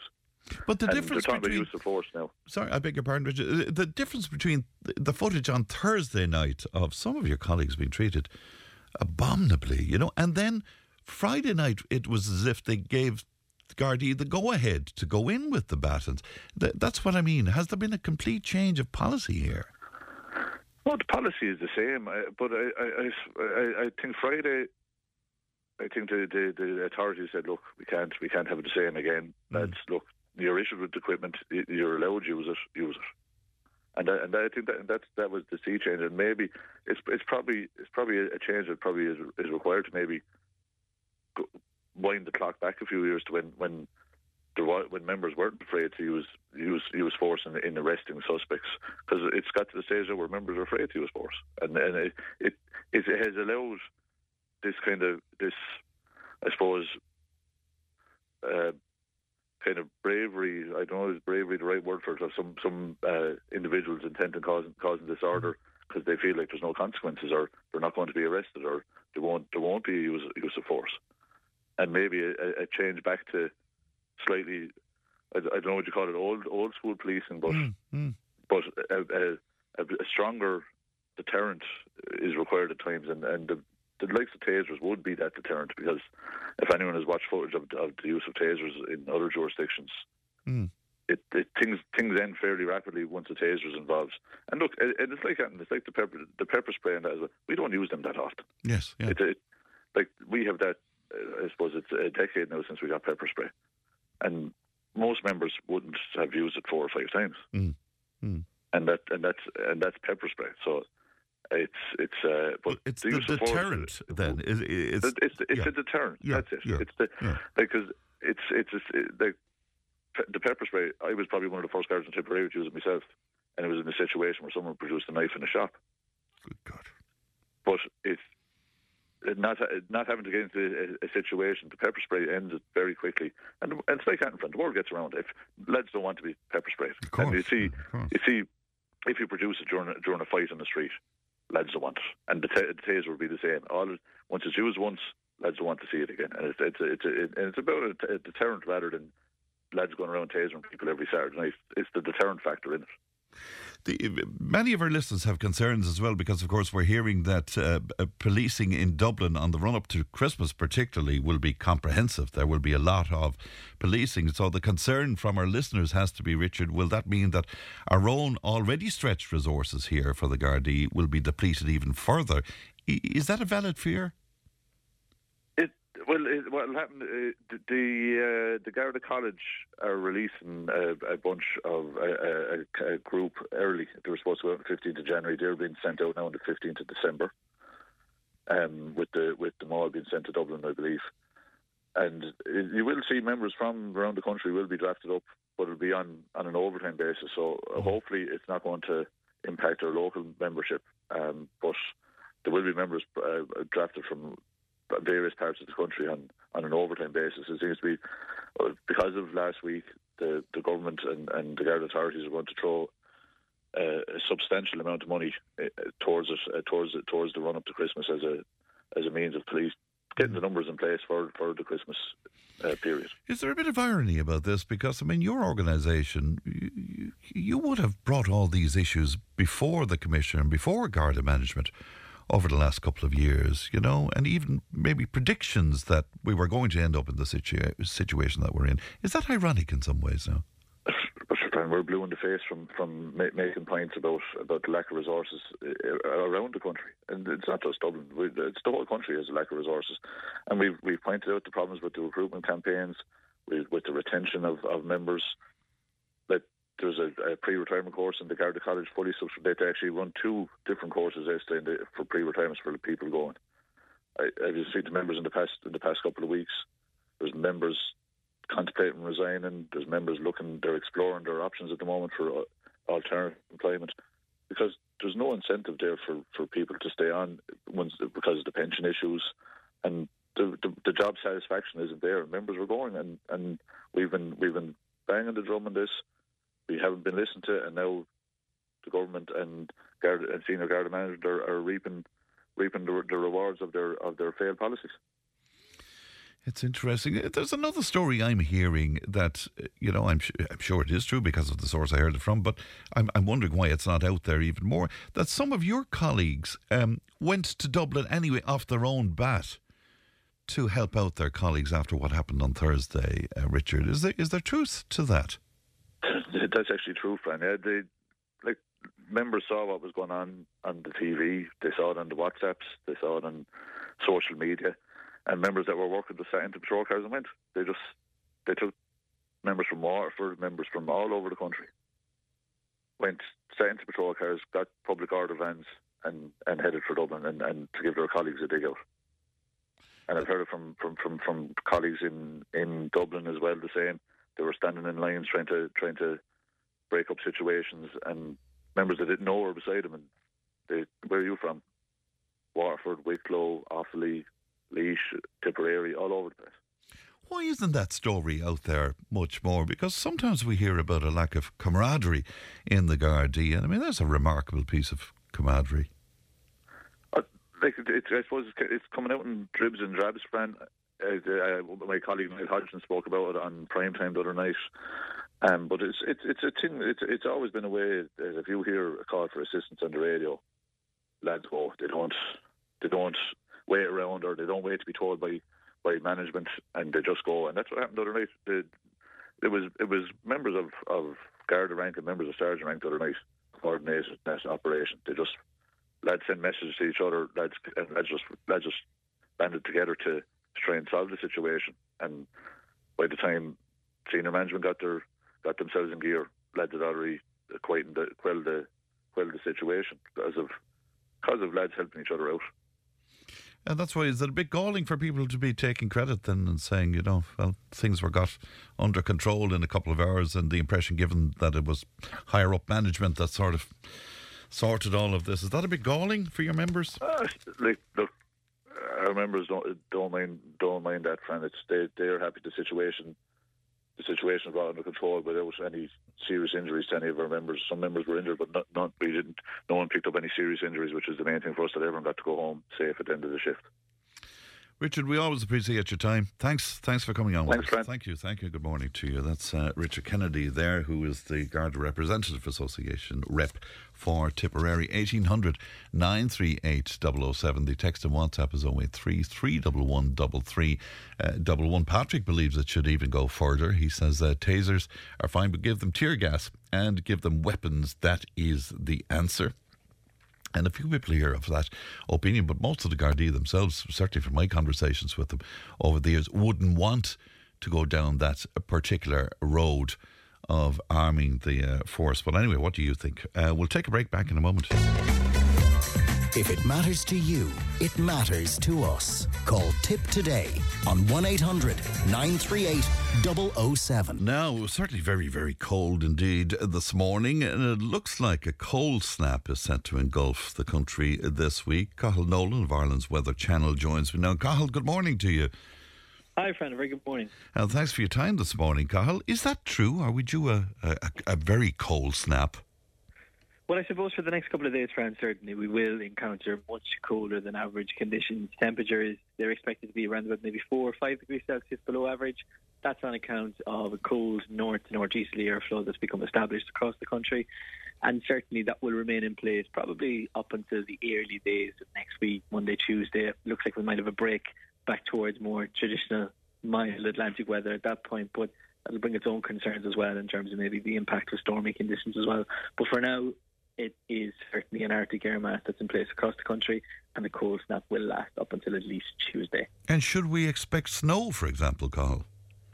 At the moment, it's looking unlikely. There was some reported snow along parts of the east coast last night, so some inland areas, the east coast, eastern coastal counties, experienced some snow flurries coming off the Irish Sea. In general, it's probably unlikely that we'll see snowfall. The only significant chance that we would have of seeing any kind of wintry precipitation is probably through Saturday, Saturday night, as we see a weak area of low pressure push in from the west. Depending on the temperature at that given moment in time when it impacts, it will determine whether we see that fall predominantly as rain or sleet or perhaps a snow for a time overnight. And then maybe on Tuesday as well, when we see those initial fronts bumping into that colder air across the country, may may see temporary accumulations of snow, but probably only over higher ground and across areas farther to the north. So I don't think so. Certainly mm. Tipperary. But frosty roads, I guess. Certainly, that would be an issue. Frosty roads yeah. between now and Tuesday. Overnight temperatures in many parts over the next couple of nights down as low as minus three, minus four degrees Celsius. And certainly, if there is any, I suppose, any, I suppose, precipitation on any of the roads, or if any of the roads are damp that aren't treated, certainly there is the risk of some icy patches on roads. So motorists should be aware of that travelling over the weekend. Maybe it's my aging bones, but does it feel colder than is on the temperature gauge, if you know what I mean? Uh, it, it seems to feel colder when, when it's about five or six degrees, in fact, on the temp gauge. I suppose when we look at the temperature and we can analyse that in terms of the actual temperature based on the thermometer, we can actually judge other metrics. So we have wind chill factor. When you combine wind with any kind of temperature, it'll make it feel substantially colder than it is. You can also have temperature differences, I suppose, depending on the level of humidity and moisture within the air. So the more damp it is, the, the more moisture that's in the air, it'll certainly feel that bit colder. Combined with the winds, it'll bring the temperature down even farther. So even though it's on a thermometer, it might only say four or five degrees Celsius, with a little bit of a breeze and some damp, humid conditions, that will lead to temperatures dropping down probably below freezing when you have those kind of conditions in place. That's the real feel effect. Interesting. Tomorrow, of course, is the 1st of December. What can you tell us about December? Or can you look forward to, to the next few weeks and the run up to Christmas for us? Well, I suppose looking ahead, we can judge by the weather models, which go about seven to ten days out in advance. That's when we have a good, accurate picture in place. So what we're seeing at the moment is those colder conditions lasting up until around about Tuesday, Wednesday. Thereafter, it looks as though the Atlantic reasserts its dominance. It'll bring much, I suppose, more unsettled weather across the country, milder as well at that. But certainly it'll bring plenty in the way of heavy rain, strong winds at times. So certainly something to keep an eye on with regards to the forecasts over the coming weeks. Beyond, as we get towards Christmas period, just too far to be certain at this moment in time. The only, I suppose, long-term trajectories that we have is that it is an El Nino year, and in mm. El Nino years, there is a higher chance that you experience your coldest conditions in the winter after Christmas, so into the months of January and February. But again, that's not 100% guaranteed. Mm. It's merely just the general trend that we look towards. But but it has been remarkably mild up to now, hasn't it? It has certainly. I suppose since really, if we cast our minds back over the year, even we had that particular warm spell, let's say around about May into June. Since then, subsequently, we've had pretty much a west southwesterly flow, which has kept things unsettled, but certainly mild temperatures are running around about 1.52 degrees Celsius above average for the majority of the year in Ireland. Certainly, some of that is down to the impacts from El Nino and mm. seeing that slightly warmer than average temperatures that we would expect to see. But it has been a milder than average year, certainly, and that's continued right up throughout the course of autumn. And even though we have our current little dip, it looks like normality will return in terms of those milder conditions as we go into the first couple of weeks at least of Mhm. December. All right, Cathal, thank you so much for your time today. Great to talk to you. Thanks. No trouble Thanks. at all, Good- Thanks good- very much. Good morning to you. That's uh, Cathal Nolan there of Ireland's Weather Channel speaking to us about uh, what's due in the next few days. Um, do you know a woman in England has already cooked her Christmas dinner? Her name is Claire Gillies, and she runs a meal planning business. And she says that she cooked her frozen gravy, um, uh, cooked and frozen her gravy, her potatoes, her carrots, her parsnips, hand-made and homemade cranberry sauce, as well as pigs in blankets and even mice pie, mince pies, and says that some of the food actually tastes better when heated up on Christmas Day. She says that she'll wait to cook her turkey on the day itself, but she's been pre-cooking her Christmas dinner for a few years now and says it gives her more time with her kids and family on Christmas Day and also cuts down on the washing up afterwards. So there you go. Maybe, maybe that's an idea. Who knows? Uh, listener says, Fran, the laws are geared towards the offenders. The guards are too afraid to use pepper spray or try to subdue offenders for fear of suspension or reprimand. The terrible wages and shifts uh, for a number of years have cost the guards. Um, competent, decent people due to financial reasons, and stress of the job due to staff shortages as well. Um, there's a lot of concern out there about uh, some sort of harmonisation of the parking charges, and obviously the people from towns where the parking charge is considerably less than Clonmel, they have concerns that it's going to be uh, brought up in their case uh, then. But somebody making the point that you can't compare parking charges for a town like Clonmel with uh, Templemore, for example. Clonmel is a shopping town, it says here, with various supermarkets, Tesco's, Dunnes, Marks, uh, and Templemore has a supermarket and a Lidl, which is parking free, it says here now. Um, okay, ask that councillor, does he realise his buddy Noel voted for Phil Hogan's demolition of the town councils? And a lot of people on to us about that as well. And of course, the pup we were sold at that particular time was that we, do you remember, we were in those years of austerity and we were trying to save money in one thing and another. And we were told that by getting rid of the uh, town council that we'd save considerable sums of money. As it turned out, we saved very little altogether. In fact, some people would argue that by not having the councils there, in fact, it's cost us in the end. But anyway, news and information is coming up. Tipp Today with Fran Curry. With Slattery's Garage, Puckane. You can't beat experience. With over 50 years maintaining Peugeot cars and vans, we like to call ourselves the experts. Call Slattery's Garage for a free vehicle health check today. 067 24111 or slatterysgarage.ie. Welcome back to Tipp Today, 1800 938 007. And we're with you every weekday morning from 9, of course. And uh, during our 9 o'clock hour this morning, we spoke to Martin. And uh, he um, shared his concerns uh, that people have about uh, mobile phone masts and uh, the like. Now, it follows on from our piece yesterday from Barn Park in Clonmel, where residents have serious concerns indeed about a proposed uh, 5G mast in the area. Here's a little of what Martin had to say to me this morning. A listener, however, Martin, making a very good point and saying everybody wants mobile phones, but nobody wants the masts. And th- that's Yeah. that's fair comment, isn't it? We we all want access and we want, you know, good We transmission want and all of that. information, yes. But I suppose, friend, the only thing about the mobile phone is the, it's, the, it's, it's the freedom it gives you. You can access information and you can ac- ac- access what you really what you want, but it's that freedom of of on the move that you have the mobile phone. But saying that thing, you you kind of like to think that that the people that you're putting your trust in are telling you the truth. Like if it's just I know, Martin. I know, Martin. if there's something, if there's something, if there's something small that you needed to do, or just something altering your behaviour that, that could make it uh, would kind of, if it if it is the case, like if it is the case that it is true, there is there is a problem with them. You'd like to think that they'd give you that information, so you kind of be more responsible how you use or how you carry the phone. But your experience now would inform us that that's not always the case. That we don't get the information until sometimes it's too late. I, I, I Uh, suppose. go, uh, normally go, it go, it'll end up in court. Um, it'll Yeah, go all the way through the, through the lower court. It'll go through the middle court, and then it'll go to the top court, um, Fran. And that's Martin who spoke to me uh, this morning uh, during the nine o'clock hour. Now it's time for our health slot. I'm glad to be joined as usual on a Thursday by Muriel Cuddy, who's CEO of Morito 8020, the clinic in Clonmel. Good morning to you, Muriel. Morning, Fran. I see it's brightened up out there. Is it still cold? It's though? freezing. Is it? or else it's just me, but it's so cold. No, today. there's a cold snap on the way, we're told, you Oh. see. And speaking of which, then we're talking about, I suppose, inflammation and allergies and Well- colds and all of that today. Time of the year, Yeah. isn't it? Pneumonia, flu, colds, COVID, Mm.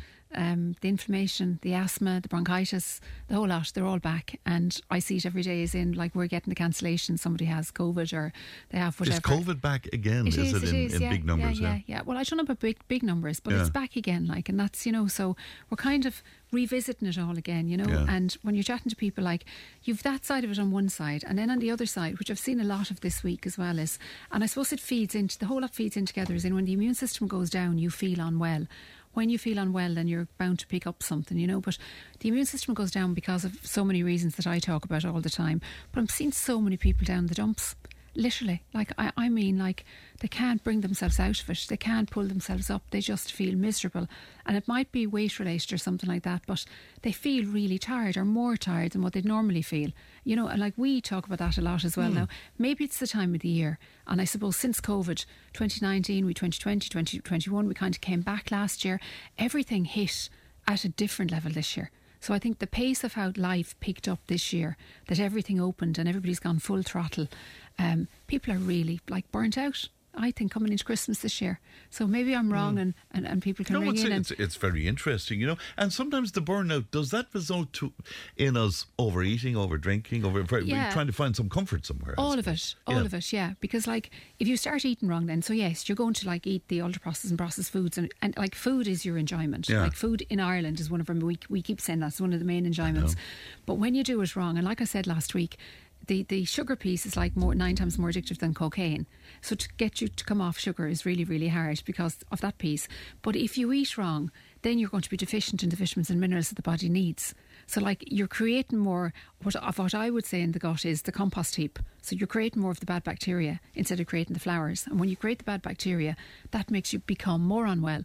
So, you have the brain fog and you have the miserable anxiety and stress, and I don't know what's wrong with me. Like, I had a girl in the other day, and um, she has weight on or whatever, but three stone weight on, um, felt really miserable, has been to every doctor. So she said, My bloods were wrong. Doctor said, No, your bloods are fine. Do the menopause pro- or hormone profile. Hormone profile is fine. Do this. No, that's fine. Do a colonoscopy. No, that's fine. And she's, But there has to be something. There is something wrong. I am really miserable. But the wrong was, like, her body was wrong because what she was doing for her body was really wrong. But she's like, I feel so miserable. I feel like I'm going to. And what was she cracked." doing wrong? Like, her, her whole lifestyle was wrong, as in, she ate in the morning, didn't eat all day you know, so like it was night time before she sat down to eat again. So like she was running literally on cortisol all day long. So that was drip feeding the compost heap literally that was there. And then she'd sit down, or when she came in the evening, she was like toast before she ever even had her dinner. And then she had a dinner, and then she was eating all night because she was starving because she hadn't eaten all day. So she was literally just her adrenals were in constant state of alert. So like the body is going to break down. You can't go out and turn the car on and stick something on the accelerator and expect ex- it or expect it to go all day long and not stop at some some stage. It's going to stop. And I think a lot of us are doing that. So I think even with the food side of things, we feel okay, I've, I've eaten so much wrong in the last day or two. Now I'm going to be good today. So you eat nothing all day, or you have something small in the morning, or you wait until lunchtime to fast, and then you have something at lunchtime, and then you wait until evening time. And by the time it comes to evening time, you're so knackered and banjaxed and all the bits, you can't even face making a dinner. So you're going to eat whatever's in front of you, you know? So it's like being on that roller coaster hamster wheel, isn't it?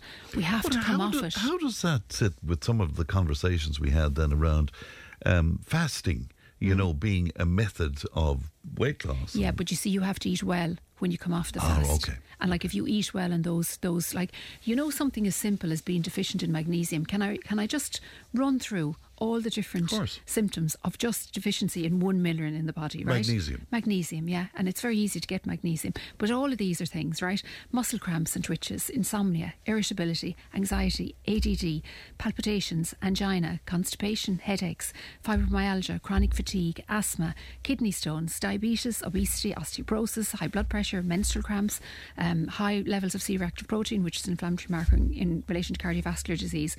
They're some of the symptoms in relation to deficiency in magnesium. So you can imagine if you're deficient in, say, magnesium and zinc, and then this is wintertime, so we're automatically deficient in vitamin D because we don't have the sun. So if you're not supplementing somewhere, you're not getting it. The other things like vitamin B6, if we're deficient in that, we don't get energy from our food. But if we're not eating the right foods, we're not going to get energy from that food anyway. I see about 10 people every week with malabsorption issues.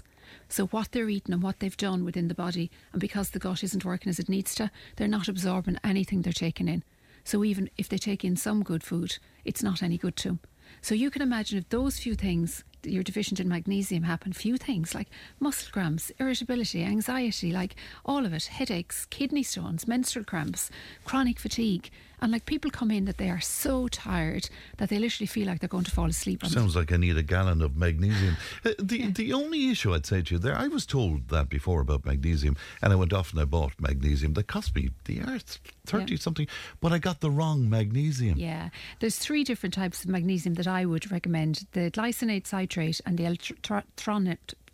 Can't pronounce it. Troninate. Okay. They're the three, literally. Any one of those three are really good. There's probably six different ones. I'm going to put a piece up on it later on, and I'm going to go in detail into each piece of magnesium and what it does for the body. So there's different ones for menstrual cramps, different ones for different things within the body. Right, you're going to put that up, I'm going to put that up on Instagram later on. But there is Yeah. a basic magnesium. Even the basic magnesium will work. But like you can get it from your food. So things like your leafy greens. Now that's harder in wintertime again. So like nuts and seeds, like even just to add seeds in or nuts in during the during the day really works. Whole grains. And what I'm talking about whole grains is like I'm not talking about like your flour, your white flour. I'm talking about like whole grain rice proper whole grain bread that you can actually see the grain and, and, and seeds and the nuts and whatever are in it. Avocados have uh, magnesium, Fran. Fran loves avocados. Yeah. Bananas have magnesium. Okay. So, like, you know, and spinach and all of those kind of things. So, like, if you were to add one or two of those things into your diet, that's why I talk about good food. So, if you can just, food isn't like, somebody had posted up on, on Instagram the other day and I thought it was really good. She said, um, I'm off to buy my tablets or I'm off to get whatever, something along those words anyway. But she ended up in the supermarket. And next thing is you saw her shopping basket. And her shopping basket like was literally her food for the week, which was soup and whatever, you know. But like that was her that's her tablets. Because food is your tablets. So like if you can get rid of the medicine, medicine cabinet of that side and start thinking to yourself, right, okay, well a banana does this and an avocado does this and sliced brown bread does this and a potato does this instead of the other side of things, your body starts feeling better. And that's what we do every day. And you know, you said something at the top of the conversation, Muriel, that that is staying with me. Um, a lot of talk about mental health, for example, at the moment. A lot of talk about depression, particularly. But are you attributing some of those symptoms as well to what we're eating? Totally, totally. Deficiency, like omega 3s, that's one of the number ones. So, every single person that sits down in front of me, when we go through their lifestyle and their diet, they are deficient in omega 3s through their foodstuffs. So, we should have at least 20% of our food as essential fat. Like our body craves it, literally. So, your stress, anxiety, the brain health, all of that, all needs the omega 3 side. Omega 3s, it's fish, okay? Um, with extra virgin olive oil, coconut oil. It's the essential fat piece. Eggs, eggs are superfood. Avocados are superfood. Your nuts and seeds, olives, sun-dried tomatoes. It's like the Mediterranean diet. That piece of the Mediterranean diet. And if our kids are deficient in omega threes, like we hear the words from them, like you hear five-year-olds saying, "I'm, oh, I'm stressed." Or I'm depressed. Like, that's just nonsense, seriously, you know? But they're deficient. When we were younger, we had to eat your breakfast, lunch, and dinner. So, like, we were getting in our three meals every day the basics of what we needed, and the ultra processed food and the processed foods weren't there. You know, so like we were okay. I find that fascinating because I mean I know obviously there's extreme issues where mental health is concerned, but you know if you're prone, as I am, to a little bit of melancholy or whatever, it could be diet. Oh, to, it's it died, and the other thing in Ireland is the SAD side definitely hits when the clocks change. So I think end of October into November, and like we The have light. the dark, the light, definitely the light, and it's proven time and time again to actually have that light that you sit under and you do your hour every day. That that's proven. But like again, and I know I go back to the analogy of a car the whole time, but that just resonates with people. But you can't put dirty oil into a car. You can't put water or oil into the radiator or diesel into a petrol engine or whatever. Like, that's what we're doing every day. And like, if we could just get into our heads, instead of having this, I'll have this. It's not a diet, it's not anything. If you can mm. just drive your body from the health side and, and forget about everything else Mm. and think to yourself like instead of the tablet side this is the tablet like isn't it let food be thy medicine. Thomas edison said that like back in Mm. 1940 let food be thy medicine. And that's what we're not doing. And until we do it the immune system is going to be on the floor from now until the end of february or so. And the only way we can build our immune system is to be well and healthy. So this sad side get your light in. You won't sleep properly if you're not eating well so if you have a glass or two glasses of wine every night, you're going to wake at two or three o'clock in the morning and you'll have the intermittent sleep. Yeah. I know. If you have the sugar in your world, like you will wake at night again. Your body won't run, run properly. And by evening time, you'll have been on such a roller coaster all day with those adrenals going non-stop. You're going to be knackered. So you're going to crave the wrong foods. So if you even gave yourself a goal of like, say, one day, let's just do one Mm. day and let's just do three meals and just let's start with the first meal. Okay, I'm going to have porridge, wheat with brown bread and eggs. Now, I'm going to have nothing now until lunchtime, and at lunchtime, I'm going to have soup or I'm going to have a brown bread sandwich with like whatever egg mayonnaise and maybe chicken and some form of green in it. Nuts or dark chocolate at four o'clock, and I'm going to go home and I'm going to have a proper mammy dinner. So, proper mammy dinner is your spuds, your meat, your fish, and your veg. And then when you sit down at night, if you want something, another couple of squares of dark chocolate or something like that, and leave it at that. So you're actually eating three decent meals and you have two snacks, and then stop and go to bed. So if you're craving anything wrong or the alcohol or whatever, say no, I'm going to do it just for today, and then get into tomorrow and just try and do it day by day. Even like from now for the next week or so, we still have three weeks to Christmas. So like our systems will be on the floor. So if you do you know the minute you get to Christmas Eve and then you mm. get sick straight away and mm. your whole system goes down. Yeah. Try not to let that happen this year. Like that for me is try and get the immune system up a little. So even just the seventy percent piece. Yeah, it's interesting. And during the week, we were speaking quite a bit about shingles. And again, it seems to be a case that people are developing shingles when they're at their lowest ebb, Yeah. when the immune system, is down. or in Michael Egan's case, who spoke to me, when he was extremely stressed. Yeah, yeah. You know. Stress is as bad as the, the nutrition piece, the cortisol piece of dripping constantly, like down into the gut. That's the same thing. It's literally.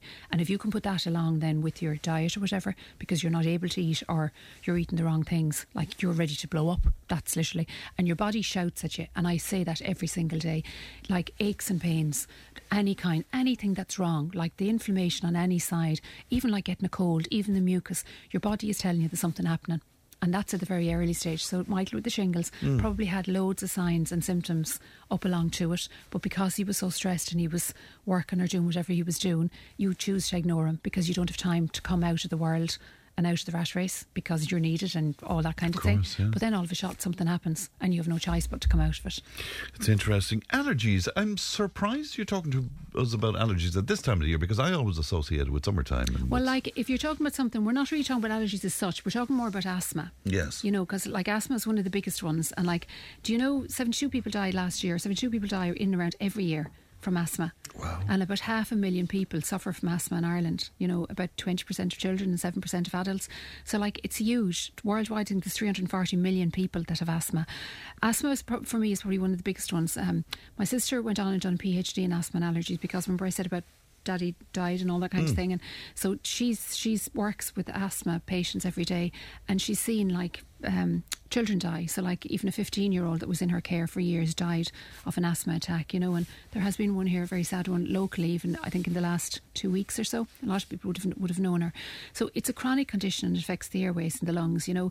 In, in, in winter time it's harder to control it. So even exercising outside you shouldn't be outside exercising that that cold air goes into the airways you know because the airways and the muscles around it become inflamed when they're exposed to triggers. So that could be like your pollen or your dust but it's also the cold you know Mm. and the results then you get your symptoms like cough, coughing wheezing breathlessness and chest tightness. But in winter the dry airways become irritated and swollen on top of that. So that doesn't help you know. So it, the body produces thicker mucus. So that happens even without asthma and that, that mucus is more sticky than normal. And this extra mucus then um, attracts infection and all the other symptoms then that go, go with asthma you know like you know all the other triggers Mm. of it whatever so you have to limit exposures to so that was the biggest one that I wanted to talk about really because the other things then were your pneumonia your bronchitis your influenza Yes. that kind of thing and I think we see an odd person wearing a mask now um, again which I think is important Because if you are vulnerable and you have any underlying whatever, the main thing, and we saw that like during COVID, you don't smile at somebody that's wearing a mask. I would actually smile at them if they're higher risk that they're they've taken the time to actually put a mask on and they're brave enough to come out because I think that's brilliant. And the other thing we're not doing and we have to get back to doing it again is I've been in a bathroom lately and even my kids have been and they've come out and they've said to me, She didn't wash her hands or he didn't wash her hands his hands or whatever. You have to wash your hands. Right, we were getting very good at that during COVID, but that's so that, good. And like if you left a bathroom, didn't wash your hands, you'd been pulled up on it Yeah. during COVID. But we're kind of gone backwards again now. So like the masks, the hand washing, not touching your face. Somebody actually asked me, we were doing a screen the other day, and he said to me, "Should I get the flu vaccination? I'm due to get it tomorrow. What do you think? Get vaccinated. If you have a low immune system and it's there for you, you need to. Literally, you don't need to get a really bad dose of the flu. And then like you know the other things we were doing during COVID, when you're coughing and sneezing, you're like putting Mm. your hand up. Yeah. We're not doing that again. Like so, you're seeing all of these things coming back in. The staying at home, people aren't staying at home when they're sick.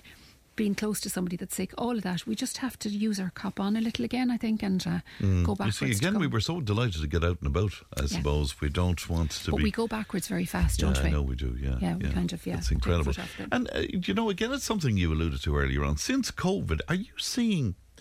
What, what are you seeing since COVID? I mean, are, are I think we, we, have spoken have we about it here. changed? Don't Are we I? changed? t- totally. Like, like I've we've st- I've talked. To, I've said it to you here. Do you find people are contrary or more contrary yeah. in the last couple of years? I most certainly see that. I see people are, are very, very down in the dumps and miserable. And in the last 12 months, most especially, I'm just seeing that burnout and that stress side and the, the dietary side of like the intolerance issues and that all of that. I'm finding all of that has exacerbated Fran in the last 12, 12 months. But I'm finding the I suppose the crossness side, that's what we've spoken about. Mm. Like that people are less tolerant. Is that Yeah, that's probably I, the best way of putting to, it. to Noel Coonan, the councillor. I was talking to him about that Yeah. uh, earlier as well. And I noticed in the last few years, particularly, people are impatient. They're Yep. cross. They're Less tolerant. Yeah. I think that's the word that I would see big time. But I'm putting that down to, I suppose, stress is there and the stress is there. And I think in the last nine months, especially, the financial side is definitely there. Mm. I think that's definitely worrying a lot of people. There is no extra income there. And I think everything is, co- is costing 10 times more. And like I can even see that on my side, say even just with the kids, like every single match they go to, say with my younger two, when they were going to a match, it was like a fiver, or you Mm. were able to give them a couple of euro, whatever, going off and they had their lunch. The lads, if they're going to a match now, like they stop at McDonald's and it's 15 euro. And like they said to me, what's I said, what's 15 euro? Well, like the meal is 15 euro. That's what everybody. So if they do three of them a week, like I'm looking at them and I'm saying, you can't do that. Like that's 45 euro each. There's two of them, you know? And that's just for two kids going to a match. So forget about everything else. The haircut like now at that in that age profile, anyone that, Yeah, anyone yeah. that It's every- every age, couple of weeks, It's it? every Yeah. couple of weeks, Yeah. and it's 20 euro. Like this was never there 10 years ago. And like then they have to have certain things or whatever, you know, that the others have now. And mine don't have them, and I say no to them. It's like, Hmm. I'm sorry, I don't have the money, and they're made earn money and stuff. But I still even find it hard. Even with the shopping and stuff, you do one shop a week. If you don't do the shop a week, you're finished because it's Hmm. going to cost you 10 times more. But even the shop has probably gone up, I'd say, by 70 or 80 euro. And that's taken two. So mine has gone up, and I've taken two kids out of it for the last, since September or whatever. And I watch what I'm buying. And I try and do whatever I can do that last Hmm. until the following Friday, say from Sunday or whatever. And we use up most of, which we wouldn't have done even for a good few years. And it didn't really seem to matter. But now I do it because it costs too much. Because if I have to stop at the shop on the way home, and if I only buy four or five things, I have 50 euro spent. So, like, where does your money go? I don't know, and that seems to just just disappear. Somebody's wondering about herbs. Michael is in Templemore, and what does Muriel think about the use of herbs for health? Oh, yeah, totally. Totally, yeah. Yeah. That's going back to where we were, like 18, 19, 1900s. We had no medicines. Like, they were only invented then. So, like, what did we do as our medicinal piece? It was herbs. So, it was things that were grown. And, like, anyone that uses them, they're definitely more well and more healthy. So, yeah, like, even echinacea and all of those things, yeah, they're fantastic. Like, Mm. penicillin only came to the fore in 1940.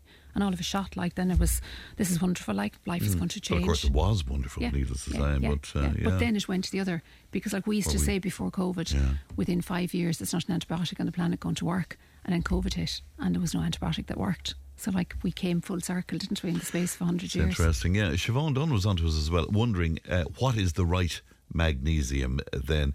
And and yeah, I have to say, I got the wrong one. So I spent Yeah. quite a lot of time in the bathroom, which was very interesting. Yeah, no. uh, Look at in um, my Instagram later on, Marito8020 Instagram later on. I'm going to put up a really good piece because each um, there's six different types of magnesium, and each magnesium has different. It's for different symptoms Yes. and different whatever. So take a look at Marito eighty twenty later on on Facebook and Instagram, and I'll put it up the one, the six with each piece underneath it. Yeah. Right, If I was here, good, I'd yeah. be here for the J otherwise. And and the inflammation as well. I mean, you know, lot, lots of that too. Mm. Yeah, inflammation is mass. The inflammation side, and like if you have a cold, and then next thing is you have the flu or whatever. If you get a cold, you have to feed a cold, literally. So you know, the way they say feed a cold, you have to mind yourself. You have to go to bed, and like your stews and your soups and all of that kind of thing. If you have a virus. There's no point going to the doctor and looking for an antibiotic. It's not going to work. And an antibiotic is just going to kill the bacteria in your gut again. So when you're talking about things like your flus and your colds and all of that, just mind yourself. Stay in, go to bed, do all of those things right. Feed it if you're able to feed it. Drink loads of water because that's what, mm. yeah, mm. Will, will keep the body temperature, temperature and all the bits and pieces. But stay away from your from your uh, looking for your antibiotics and stuff like that. Mm. Um, it, it's int- one of our listeners saying, um, "I'm surprised that Muriel allows her boys to have McDonald's." Um, that, that, that's kind of interesting, isn't it? Because you, you believe in that whole 80-20 thing, don't Well, do you know what? You Like, I'm a mother. Yeah. I have four kids.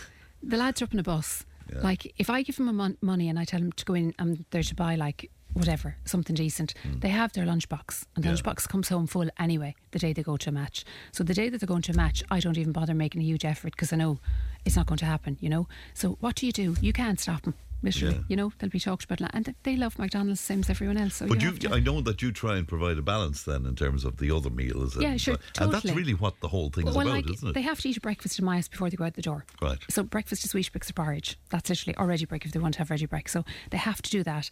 They get their lunch every day going to school, and they're very good to eat their lunch. And even in the school they're in, it's very good. They can get things like chicken and there's rice and the stuff like that. So once a week they do that mm. piece of it.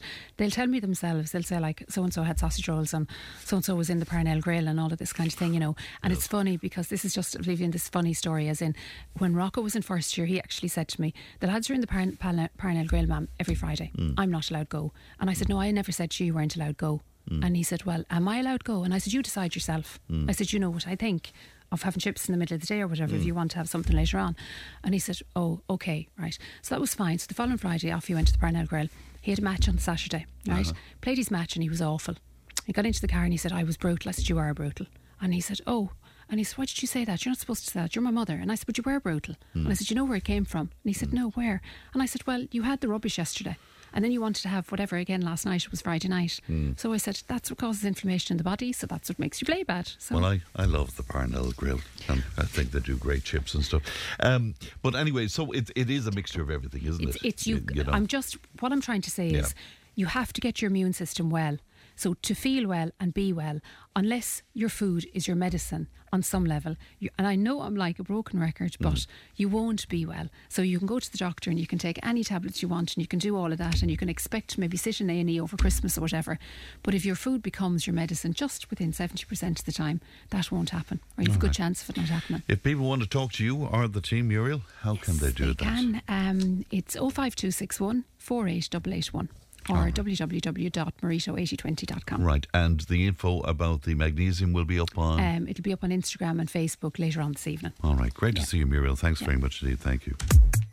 Tipp FM's Tipp Today with Fran Curry. In association with Slattery's of Puckane, Tipperary's main Peugeot dealer. Slattery's Garage Puckane, the name you can trust for over 50 years in the Premier County. Slattery'sGarage.ie. Now, you're very welcome back to uh, Tipp Today. Listen around to say, Patrick, in fact, on to say, lovely experience in the book market uh, this week. I got my books for Christmas and ordered more. Lovely lady.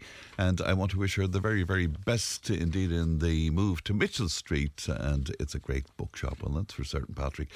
And thanks very much indeed uh, for that. All sorts of other bits and pieces coming into it. Obviously, uh, yeah, the speculation about various different things on social media platforms, but I mean, until we get official confirmation of it, so we can't we can't put it out on the program. But thanks very much indeed for, for getting in touch. Tipperary Arts. Funded by Coimisiún na Meán. Sound and Vision Round 50. Tipp FM. Building resilient communities in County Tipperary. Well, Tipperary singer Anthony O'Connor has a brand new single out. It's already getting lots and lots of airplay and has been voted Song of the Week on uh, Carol Power's uh, Premier Country as well. I'm delighted to say he joins me in studio. Good morning to you, Anthony. Good morning, Fran. Congratulations on all the success. It's been a real roller coaster the last couple of singles, hasn't it? It's- Absolutely, yeah. I'm, um, very um, um, impressed with it, really, to be honest with you, you know. I Yeah. couldn't believe it, it's going so well, like, you know. And after singing for so many decades, it's like fellas being a, a, an overnight success after a few decades and stuff. You know, what what prompted the recent recordings, Anthony? Did you just decide to have a lash at it? And I just, I don't know. I just took a notion that I wanted to record certain songs, and Yeah. I just went and done it. You know what I mean? And uh, they've been very successful, really. So it was a pure fluke how it actually happened, and I'd have to explain it. PJ's there with us, PJ Cummins. yeah, PJ rang me one night and he said, I had an old album released uh, many moons ago. It was called No Stranger to the Rain. And PJ said to me, um, he said, Have you got that old album? And I said, Could I get a copy of it? And I said, Fair enough, PJ, I, I, will. So I gave him a copy of the album. And, and I just said, I had a song recorded at the time called You Can Always Come Home. And I, got, I always thought the song was great for myself, like, you know what I mean? Because I just liked it. So I, get, I said to PJ, I have a song here on the phone. Would you like to have a listen to it? so Peter listened to the song, and the minute he, he heard the song, he said, I'll play that. So I sent it on to him, and uh, that's when it all started then. So it's, isn't it? I mean, and do you know? I mean, I shouldn't be surprised at it really, but the amount of support you're getting from people. absolutely brilliant. Isn't yeah. it incredible? Brilliant, yeah. You know? I'd like to thank everybody for that. Like, you know, it's, it's, it's brilliant, absolutely brilliant. Yeah, and I love to see it from other artists as well who are saying they're kind of saying, Anthony, it's about bloody time that you. yeah, you know, because when, it- when I recorded that album years ago, I never done anything with it. Yeah, You know? yeah. And, uh, but that's the way it is. And uh, today, I'm getting a good push now from PJ now, to be honest Yeah. with you. PJ is here with us Yeah. as well, just to cause trouble. How are you, PJ? Good morning, Fran. How are you? what did you spot in Anthony's stuff that made you sort of push it for him on on Tipp Mid West and just in general getting stuff out there as well? You know? It was the song and the words that was in it. I suppose what I got from it was no matter what you do wrong in life, you can always come home. So and I think that's message- where, it, yeah, that's where it came out of for me. And listening to the melody and the start of it and the whole thing, I was like, God, that's a great song. That needs to be released. And you know, Deborah Dowler, I Yeah, sent it to course, Deborah yeah. Dowler with the bit, and she sent it out, and took off from there. That's great. What I love about the choices of songs, Anthony, is they're not populist, if you know what I mean. They're No. you're the, you're looking at songs that you think are great songs, and you're Yeah. recording them. and I'm recording. That's Do you know, you're I'm not doing. looking to a particular audience and say, "Oh, I'm going to suit them now, No. and I'm going to look for the new Galway girl or the, or, or the new." You, these are your songs that you love. It- that's it. I have no interest in in. Um, I don't know if that sounds bad or not, but I don't have any interest. The only interest is it, I do have is ones that I actually like myself. Yeah. And they come to me in the most strangest of times. That that one, uh, Sissy song. I was out walking and I had uh, the music on in the ears, and I had I, I, I had it on play, and uh, suddenly the song comes up in the playlist. I didn't hear it before, but it just something. Just I just went back on that one. I said I must hear that, and that's how I, I started listening to it and. it Took off from there, and, you know. and, and that's great. And PJ, like like myself, we're getting in like 10, 12, 15 songs a day from artists out there. And it's great to see Irish artists recording, but it's kind of hard to get above the parapet then and get, get people to listen and play a song, you know. So all the more applause uh, due that these songs are, are, are This man there, you gives know. himself no credit whatsoever. He, Yeah. It's just him. But like, you have to tell him you're doing really well and whatever.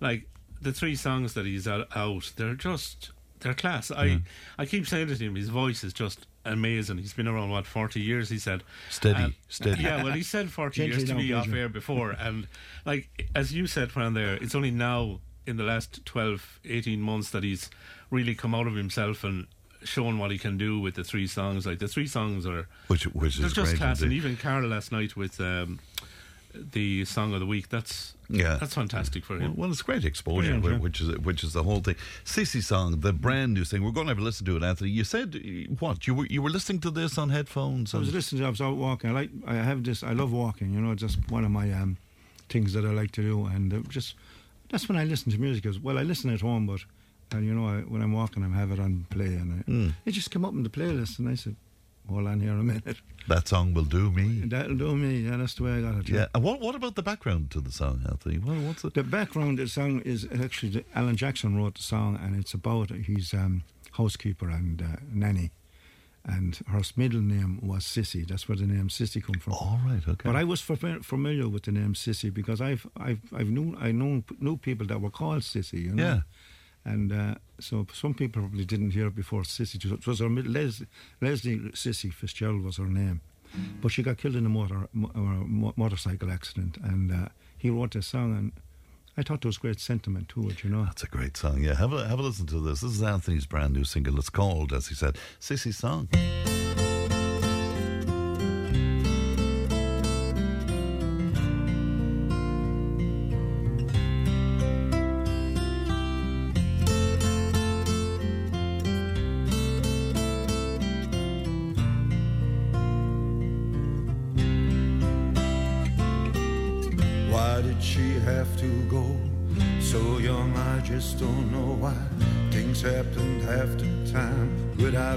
Reason, without rhyme. Lovely, sweet young woman, daughter, wife, and mother makes no sense to me. I just have to believe she flew up to heaven on the wings of angels by the clouds and stars and past where no one sees and she walks with Jesus and her loved ones waiting and I smiling saying don't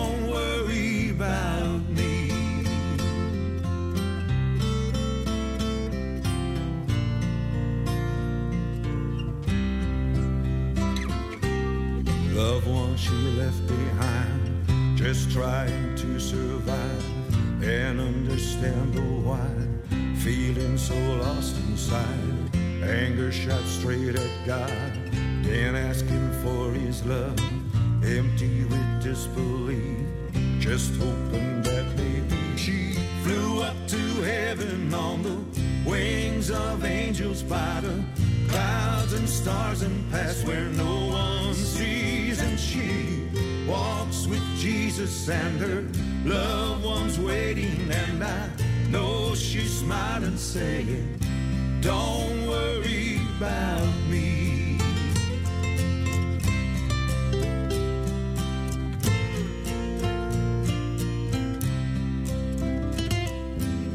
It's hard to say goodbye. Her picture in my mind will always be of times I cherished. And I won't cry. She flew up to heaven on the wings of angels by the clouds and stars and past where no one sees. And she walks with Jesus and her loved ones waiting. And I know she's smiling, saying, don't worry about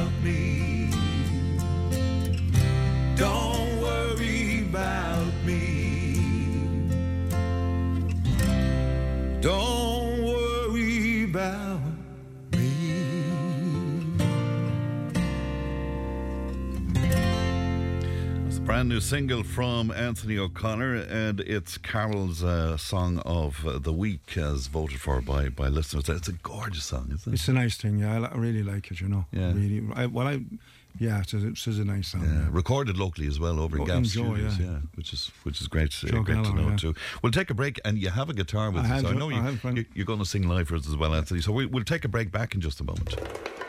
Tipp Today with Fran Curry. With Slattery's Garage, Puckane. You can't beat experience. With over 50 years maintaining Peugeot cars and vans, we like to call ourselves the experts. Call Slattery's Garage for a free vehicle health check today. 067 24111 or slatterysgarage.ie.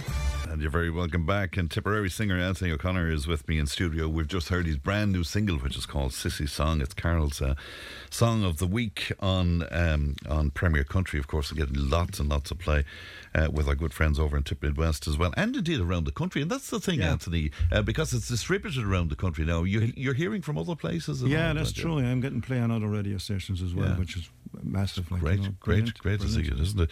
You brought the guitar with I you, did. so you're going to do something live for us. Yeah. I will. It's a, it's a John Prine song. You know, I'm a big, big, big fan of John Prine. And, Yeah. uh, but uh, it's, I think it's one of his newer songs before, Is it? He, before he passed away. But it's it's, it's this tune called "I Remember Everything." All right. And again, like the sentiment to the song, I liked it, so I learned.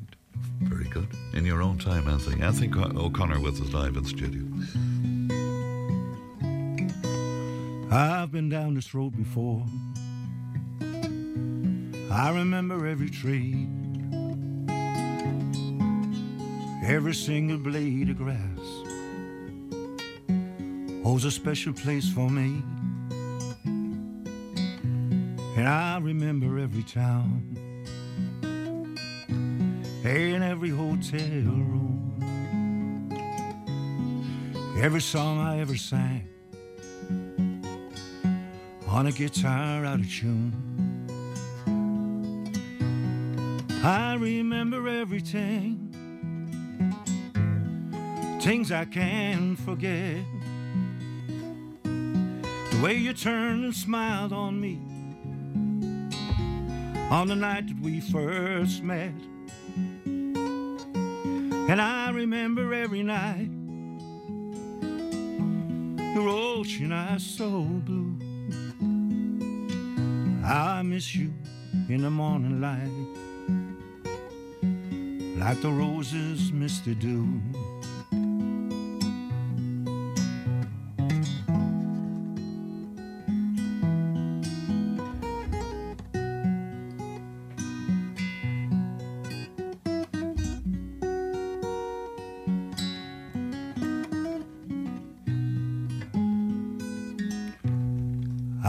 Down this road before, alone as I can be, hoping not to let my past go sneaking up on me. Got no future in my happiness, regrets were very few. Sometimes a little tenderness was the best I could do. I remember everything, things I can't forget. Swimming pools of butterflies that slip right through the net. And I remember every night your ocean eyes so blue. I miss you in the morning light, like roses miss the dew. I'll miss you in the morning light, like roses miss the dew.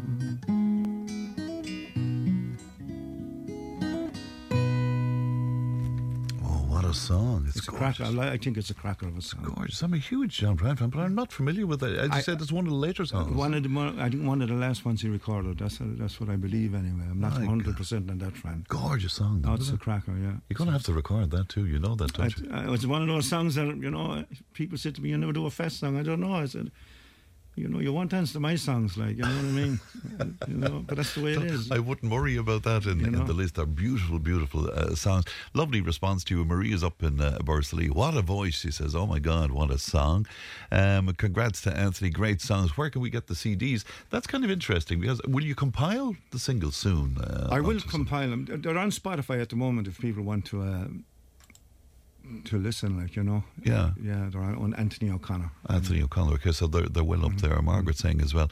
Uh, Anthony's new song is absolutely uh, beautiful. The voice is sounding better than ever. You Do you know? Twenty years of smoking cigarettes, and I don't know. I love that after having our, our nutrition slot on and Yeah, our yeah. health slot on. Yeah. 20 years of smoking and, and the odd pint here and Oh, there. only the odd one. Only the odd one. It's lovely. Yeah, whenever I see you, Anthony, I'm always transported back to the great days. When I heard you first sing in Cornies, That's right. all those years ago in Tipperary town, and you were singing more folky stuff at that point. In fact, there wasn't a sign of a country song at that point. No, but I always had this liking for country, you know. yeah. I just as I grow older, I just but I still have the folk. I love folk music, like Yeah. you know. I love trad, like I just traditional music, you know. But I love all types of music. But country is one is a big, big uh, love for me. I was driving recently and I heard a song and it transported me back there big time, and particularly to Anthony O'Connor was Big River with Jimmy Nails. Oh, that's a, another crack. what a song! And you do- you do a fantastic version. I do and sing. I haven't sang it in a while now. Have you not? No, I haven't. You know, Yeah. I, I haven't. But uh, I must get. I, I I do know it. Like you Yeah, know. I, yeah, I, yeah. funny thing about that is, I could learn a song, and if if it's one of my, it wouldn't be one of my favorite picks. But if I learnt it, if I hadn't sang it for two or three weeks, I'd be losing it. You know. Would you? I Yeah, would. yeah, Yeah. But it's like the Big River. I could give you a year. I don't know where it comes out of, but it's, I can sing it perfectly. Well, Yeah, that's yeah, debatable. yeah. But but oh, you sing. Ah, listen. You know. yeah, you, and of course, needless to say, the Sniper's Promise. Do you remember that? You were asked to sing that every single time right. you were yeah. in Cornish. And people are still asking for that. Are song. they? Yeah. You know. After all the years. Yeah, that's amazing. You know, a great, great song. Yeah, You isn't it, isn't it just fantastic altogether? Lots more people onto us as well. Nell and Ted in Tipperary Town, Uh, great. Ted and Nell. Uh, fabulous Anthony, it says, sounding great uh, today. And can you wish Anthony all the best uh, with these fabulous songs from all the gang? Catherine, Phyllis, and Jerry, and, and Tom, and everybody there indeed. Who is the one? Who's who is the wonderful singer? So that's Anthony O'Connor from from Tipperary Town. Will we have a listen to uh, Three Wooden Crosses? Yes, uh, good, Anthony. yeah, lovely tune, yeah. This this did extremely well too, didn't it? yeah. Okay, let's let's have a listen to this before before you go. Have a listen.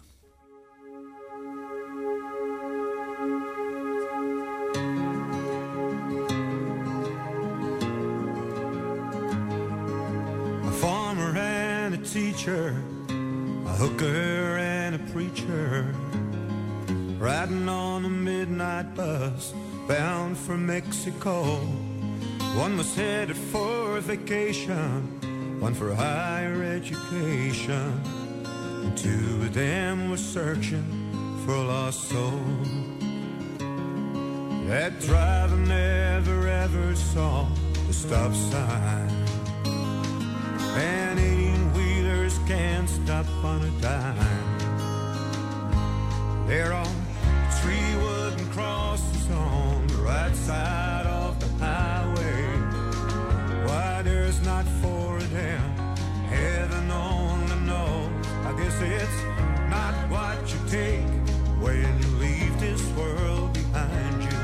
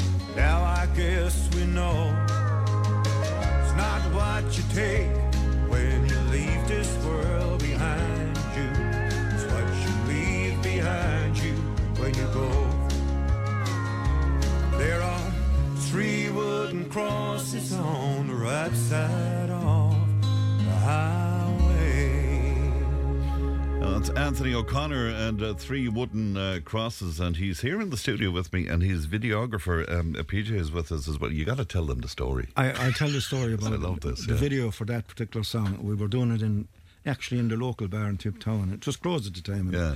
I just sat down and I was singing along to the song, and PJ says to me, "You better smile," you know. I said, "How can I smile?" I said, "There's three people after getting killed on a bus." I said, "And you want me to smile?" oh God! Because that's what the song is about, you know. But he, he Yeah. wanted you to smile through Yeah. it.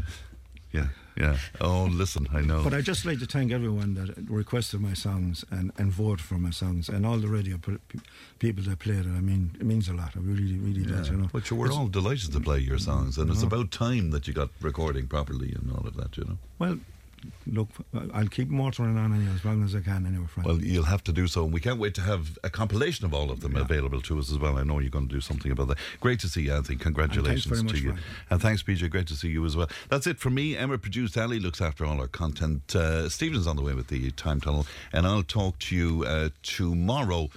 And uh, before I go, um, sadly, sad news now confirmed. We heard uh, some information about it this morning, but we didn't have confirmation. But uh, the wonderful Shane MacGowan has passed away, so that's very, very sad news indeed. And Anthony, I know you'd, Oh, yeah, you'd agree yeah. that's devastating news. Massive know? song. He, Yeah. he was uh, something else, like, you know, really. Yeah.